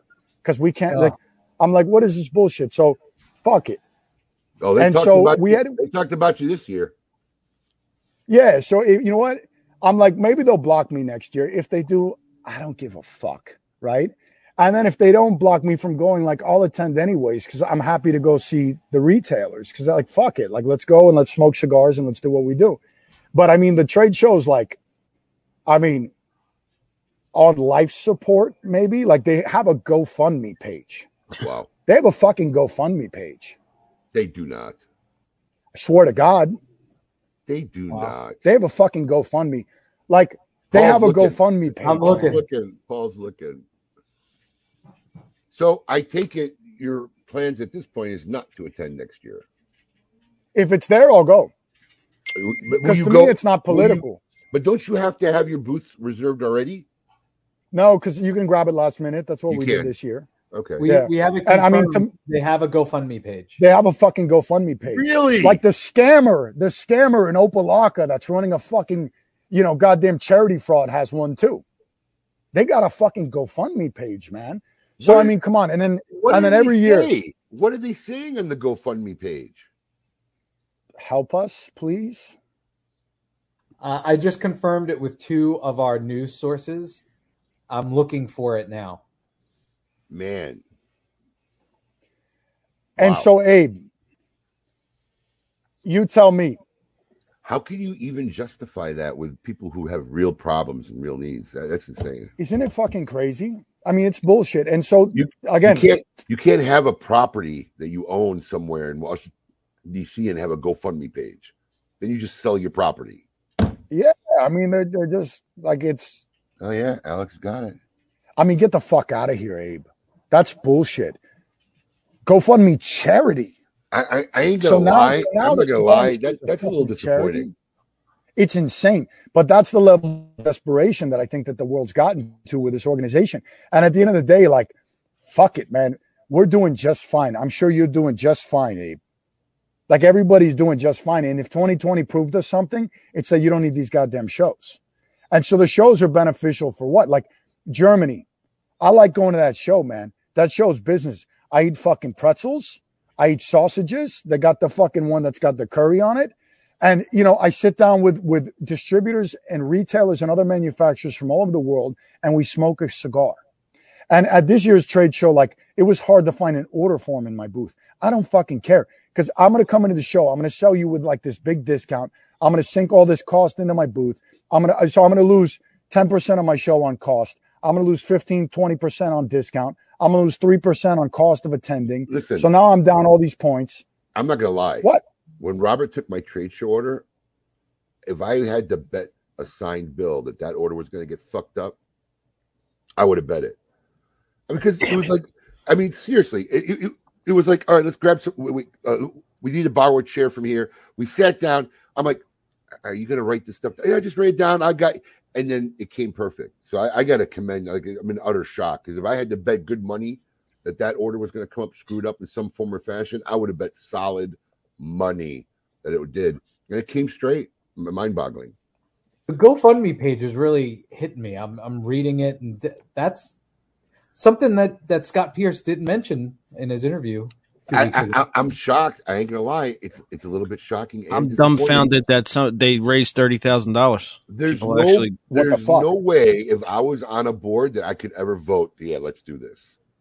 especially knowing the kind of money that the organization has and or brings it. Like, anyway, It's fucking pathetic. Like it's just weird, man. And so here's the thing. Like back to the charity thing. You got money to give, give it to somewhere that fucking matters. Yeah. well, yeah, you, No? you the way you the way you explained it before, Robert, was really like uh, was really very well put and very well said, and what you do, and and obviously we've had you on the show a lot, and you've talked about it, but you know, a lot of people talk about you in that positive note too, because of how much you do for charity and how it actually impacts people, rather than you know throwing money at organizations that may not necessarily use it or or whatnot. I think I think GoFundMe conceptually is a great thing. I just think it just totally gets abused, and it, I don't know that that to me is My mind favorite is when you see somebody's trying to raise a hundred thousand and they get like six mil. Like have you seen those campaigns? Right. It's Oh yeah. I have. Right. Well, I'm sure just like everything else in life, there are guys who found way to scam it and creatively work it, and just like anything else, unfortunately, there will always be people who will take advantage of it. Let's get coupon, man. We are running super long today. Um, just to goes to show you, there's always good stuff to talk about with Robert Caldwell. But let's see what's going on with Scoop and see what he feels about this this GoFundMe page. I'm curious. Hey, yo, what's my theme music? The Scoop with Coop. Breaking industry news. Hear it first on KMA Talk Radio and cigar-coop.com. Coop,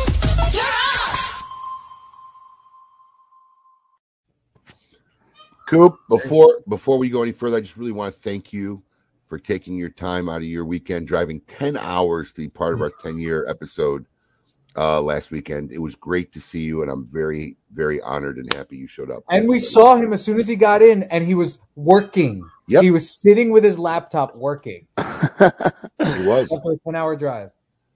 Yeah, no, I, it was an honor to be down there. I, I, you know, I haven't been traveling much with COVID. Um, I did want to make this happen, so I was very appreciative for everyone there and to see you guys as well. I kind of went back on lockdown a bit now again, um, just to play it safe. But um, like I said, it was it was very special. I wanted to be a part of that because Thank you. I remember listening to the first show in my backyard ten years ago. So Wow. it, to Are be you in the was an bathroom? no, I'm not in the bathroom, Robert. That'd be a big window to have in the bathroom. Yeah, Robert. exactly.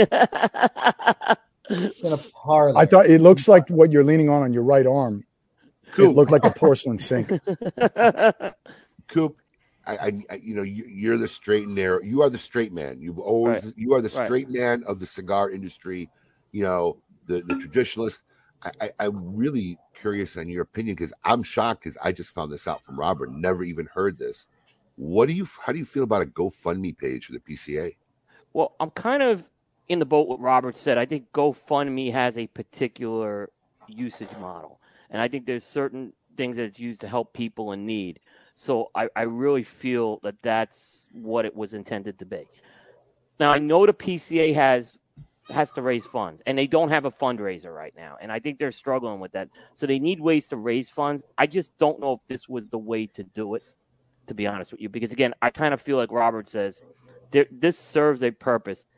I'll just make one comment though. No one complained about when Steve Saka used it with his woodchuck thing. So I just want to keep that in mind. That's you know, remember that uh, Steve Saka had to GoFundMe to free the woodchuck, if you remember. So I, I mean, was that more out of humor than? well, he did, and he did donate that to a, a Yeah, I charitable mean, function. But but I just yeah. want to keep that in mind too. It, you know, I think- say Saka was having fun, but yeah, I think He that was wanted the woodchuck to live, man. yeah, But yeah. if he gave the money to a charitable organization, He that did. counts. He I did. He gave it to the PCA is yeah. this money. Yeah, He did, yeah, he did. Um, I think, that, but I, they do need to raise funds. The PCA, there's no question about it. And you know, I'm not. They don't have a fundraiser. That's the problem. They don't have some. They need a professional fundraiser in. So let me ask you a question, Coop. If I have a bad year in business, and instead of figuring out how to repivot, salvage, grow it, do something else, I go make a GoFundMe page, help save Smoke Inn. How how is that interpreted? Well, the Does I agree. GoFundMe become the cop out for bad It business? does. No, bad it decision shouldn't. making. It, it shouldn't. But keep in mind, PCA is not for profit, and Smoke Inn is for profit. All right, good That point. that would be the only thing I would say with that. Yeah. that's why you're that's why you're my straight man. Right. Right. Good point. Yep. I hope I hope you would not use a GoFundMe page. I don't think Never. No, I- no, I know you wouldn't. Yeah. Never. Yep. I'd take a third job before I would start a GoFundMe page. Right. I'm just from that old school mentality. I mean, listen, I can't say I can't say bad things about it because I know people whose houses are burned and stuff, and and it's great. I'm just me personally, my personal decision. I could never publicly uh, go out there, man. I would, I would, I would literally like rob banks. By the way, if you guys ever want to give money to somebody on GoFundMe, give it to them directly because GoFundMe charges a commission Yep. for Sure every do. dollar paid in. Sure, they do. It's a for-profit entity. I think I think Facebook, if you do it through Facebook, they don't take a commission. Because Facebook has now, you know, where you could raise money for causes through Facebook. I think they don't, but you know, every, everybody takes their slice. That's you know, that's what you got to avoid. So, anyways, Coop, what's the scoop this week? It's a light week in news, so it kind of works this week. But let me just mention there's two releases that have hit the market. Um, the first one is from Gurkha Cigars. Uh, it's the Revenant line. Um, it's a two blend line. One's a Corojo, the other is a um, Maduro, uh, San Andres Maduro. And what's kind of cool about these releases is that they're the first from this uh, Gurkha to come from Tabacalera El Artista in the Dominican Republic. That's kind of an up and rising factory. They're doing the cigar for David Ortiz right now. They've been Uh, around. They've been around for a while, um, doing a lot of private Yes, a lot of private stuff as well. private yes. blends, and then they had the David Ortiz cigar, the Big Papi. But Yep. I'm going to tell you something. I had the pleasure of meeting them this year at the trade show. Um, good people, Very good Um, people. Uh, it's actually a line that we've bought in that will be featured in our new warehouse. Their Buffalo 10, which is like a five dollar cigar. It- This will all be available online. We, you know, look, all that stack of papers I showed earlier in the shore. It's not magic. Somebody's got to take product shots. Got to be entered. Uh, the, yeah, the goat's doing a lot of the entering. Um, but uh, the Buffalo 10, which is a five dollar box press, is selling like wildfire, like like literally a California wildfire in our retail stores. Yeah, it is. Um, and they actually made the new Sindicato, uh, uh, Sindicato. I was gonna say, Artista, yep. which I saw looked beautiful, smoked. Uh, I, I think I think they're going to be an up and coming little company. I mean, I as far I as as far as having their own brands, I think they're Totally. they're going to be getting out there. Totally agree. Uh, in fact, that Buffalo 10 Connecticut, uh, Ben Lee, who's on our team, uh, and I smoked it. We think it was one of the best value cigars, and, and actually was one of the better cigars at the show. We were really impressed with again a five dollar cigar. Um, you know, and, and there are you can get good, very good cigars at that price, and that was one of them. That was one of them for five dollars stick. I'm, I was actually shocked. Um, and if anybody is interested, you can call the shop before we can get up online. But it, they're selling like hotcakes. But it was one of my operations guy. literally walked over there and he's like, uh, the importer of their line happens to be a good friend of mine. They're, they're, they're guys. In fact, the brother is the guy who sings the opening theme song for our show. Have a big, my big cigar, and and Brighton and uh, performed live at the Great Smoke earlier this year. Um, they actually import their cigars, and they asked me as a favor. They wanted to meet me, walk me over there, and I just went over there to meet them. And my operations guy, like, what are you doing here? You know, and whatever. And we, I saw the Buffalo Ten packaging. He gave me a cigar to smoke. I'm like, this cigar will be a grand slam at the register for five dollars a stick and whatever. And we bought it in, and it, it's selling like wildfire. So Good. interesting, you bought them up. But yeah, El Artista. Yep, and and Ram Ram Rodriguez is the owner. Good guy. I've had him on the show a couple times. Recommend. He's we great guest for KMA. Eh, eh, You were just taking the words out of my head as I was as you were saying it. Yeah, yeah, he would be really good. What else you got going on? Um, the other thing that's uh, hit uh, is Partagas uh, from the Partagas out of uh, the U.S. Ford Cigar Company's Partagas, which used to be General Cigar Company's uh, Partagas. Uh, they had a new cigar that's starting to arrive at retailers. It's called the Cortado. Um, and what's significant about that? It's the first Connecticut shade Partagas, and it's the first Partagas also to be made in Nicaragua. Um, it's going to be in four sizes, and it's kind of interesting. The sizes is a Corona, a Robusto, a Toro, and then there's an 8 by 54 Presidente size that's in this. So that has already arrived at the stores as we speak. That's the new red box. That's the red box. Yeah, I have not smoked it yet. Neither have I, but we got those in. Yeah, I'm Mhm. curious to smoke that Presidente size and see how it smokes. What else? Anything else going on, Coop? That's it. It was a very light week this week. All right. Well, not to interrupt and ruin Alex's haircut appointment. Uh, let's jump. usually, I usually got a Saturday appointment right after the show. Let's jump right into season two of Tale of the Tape.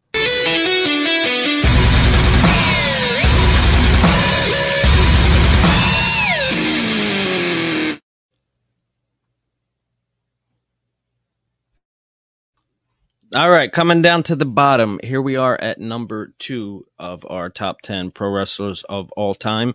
Coming in at number two for me is none other than Hulk Hogan. Um, I hate Hulk Hogan.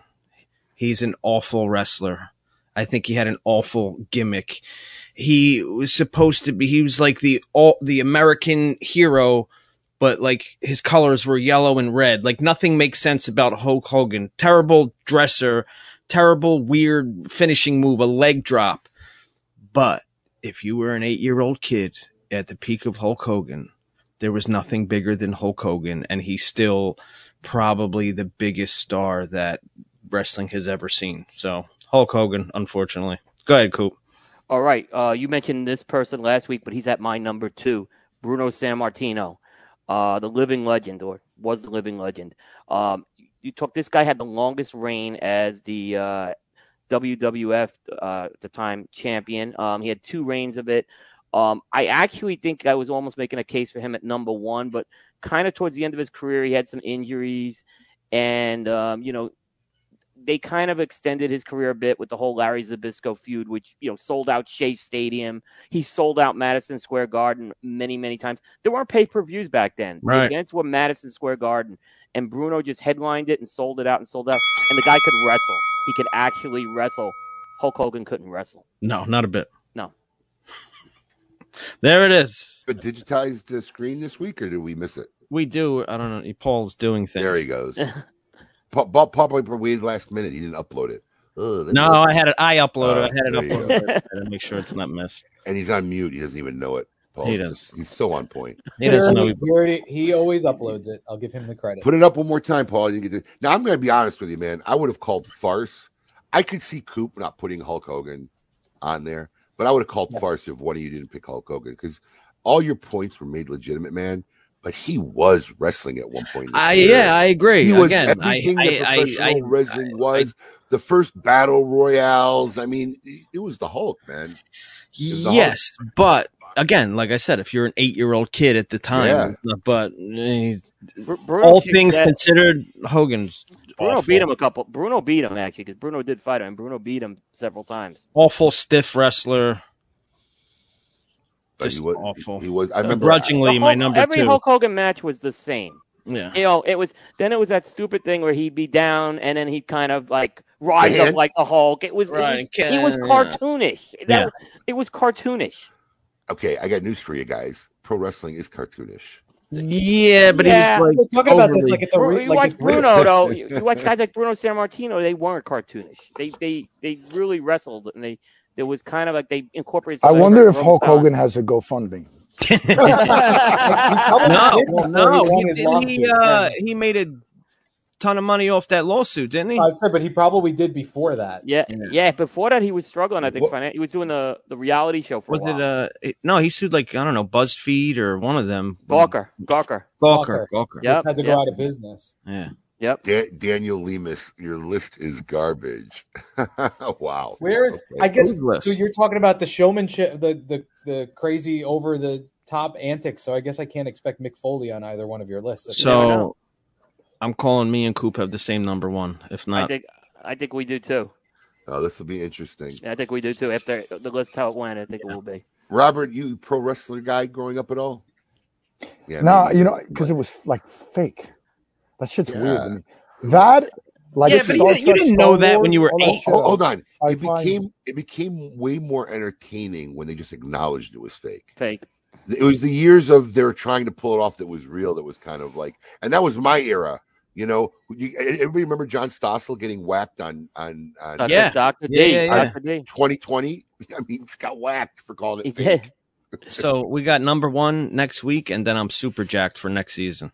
Yeah. We're not. We're not. We haven't announced that yet. No, right? we have not. Okay, we we'll have save not. that next. Maybe week. I'll see if we can get a teaser ready after number one next week.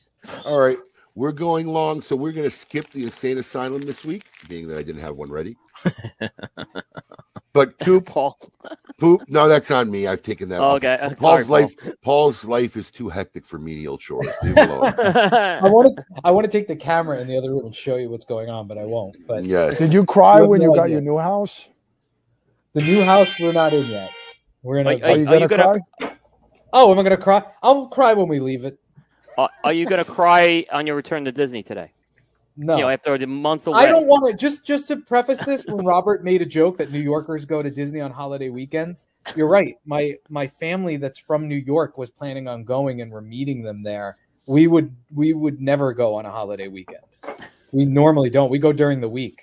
Well, yeah, hot as balls, like no parking. I imagine it's a little better Well, with yeah. like the toned down from COVID, maybe the No, the it just they just jacked it back up a week or so ago. Apparently, got to wear masks Mickey- everywhere again, so it should be interesting. Mickey's expecting you. Yeah. Well, William, thank you for joining us. As, as always, one of our best and favorite contributors. Um, check out more at uh, cigar-coop.com. Robert, thank you for spending Saturday morning with us and hopefully My entertaining pleasure. some of our friends. Uh, pepper cream soda to the nub. Abe, Excellent. next time, Excellent. if it's in person, we're gonna go to Food Shack or Leftovers in Jupiter. I'll Oh, meet you. I'll meet you. of Of course you do, Paul. I'll That meet you up so there. I I'll was meet you up actually I was very upset when I realized that it was uh like well it was convenient for me not to leave my house today, but I was looking forward to driving up, doing that, and then I was gonna go eat.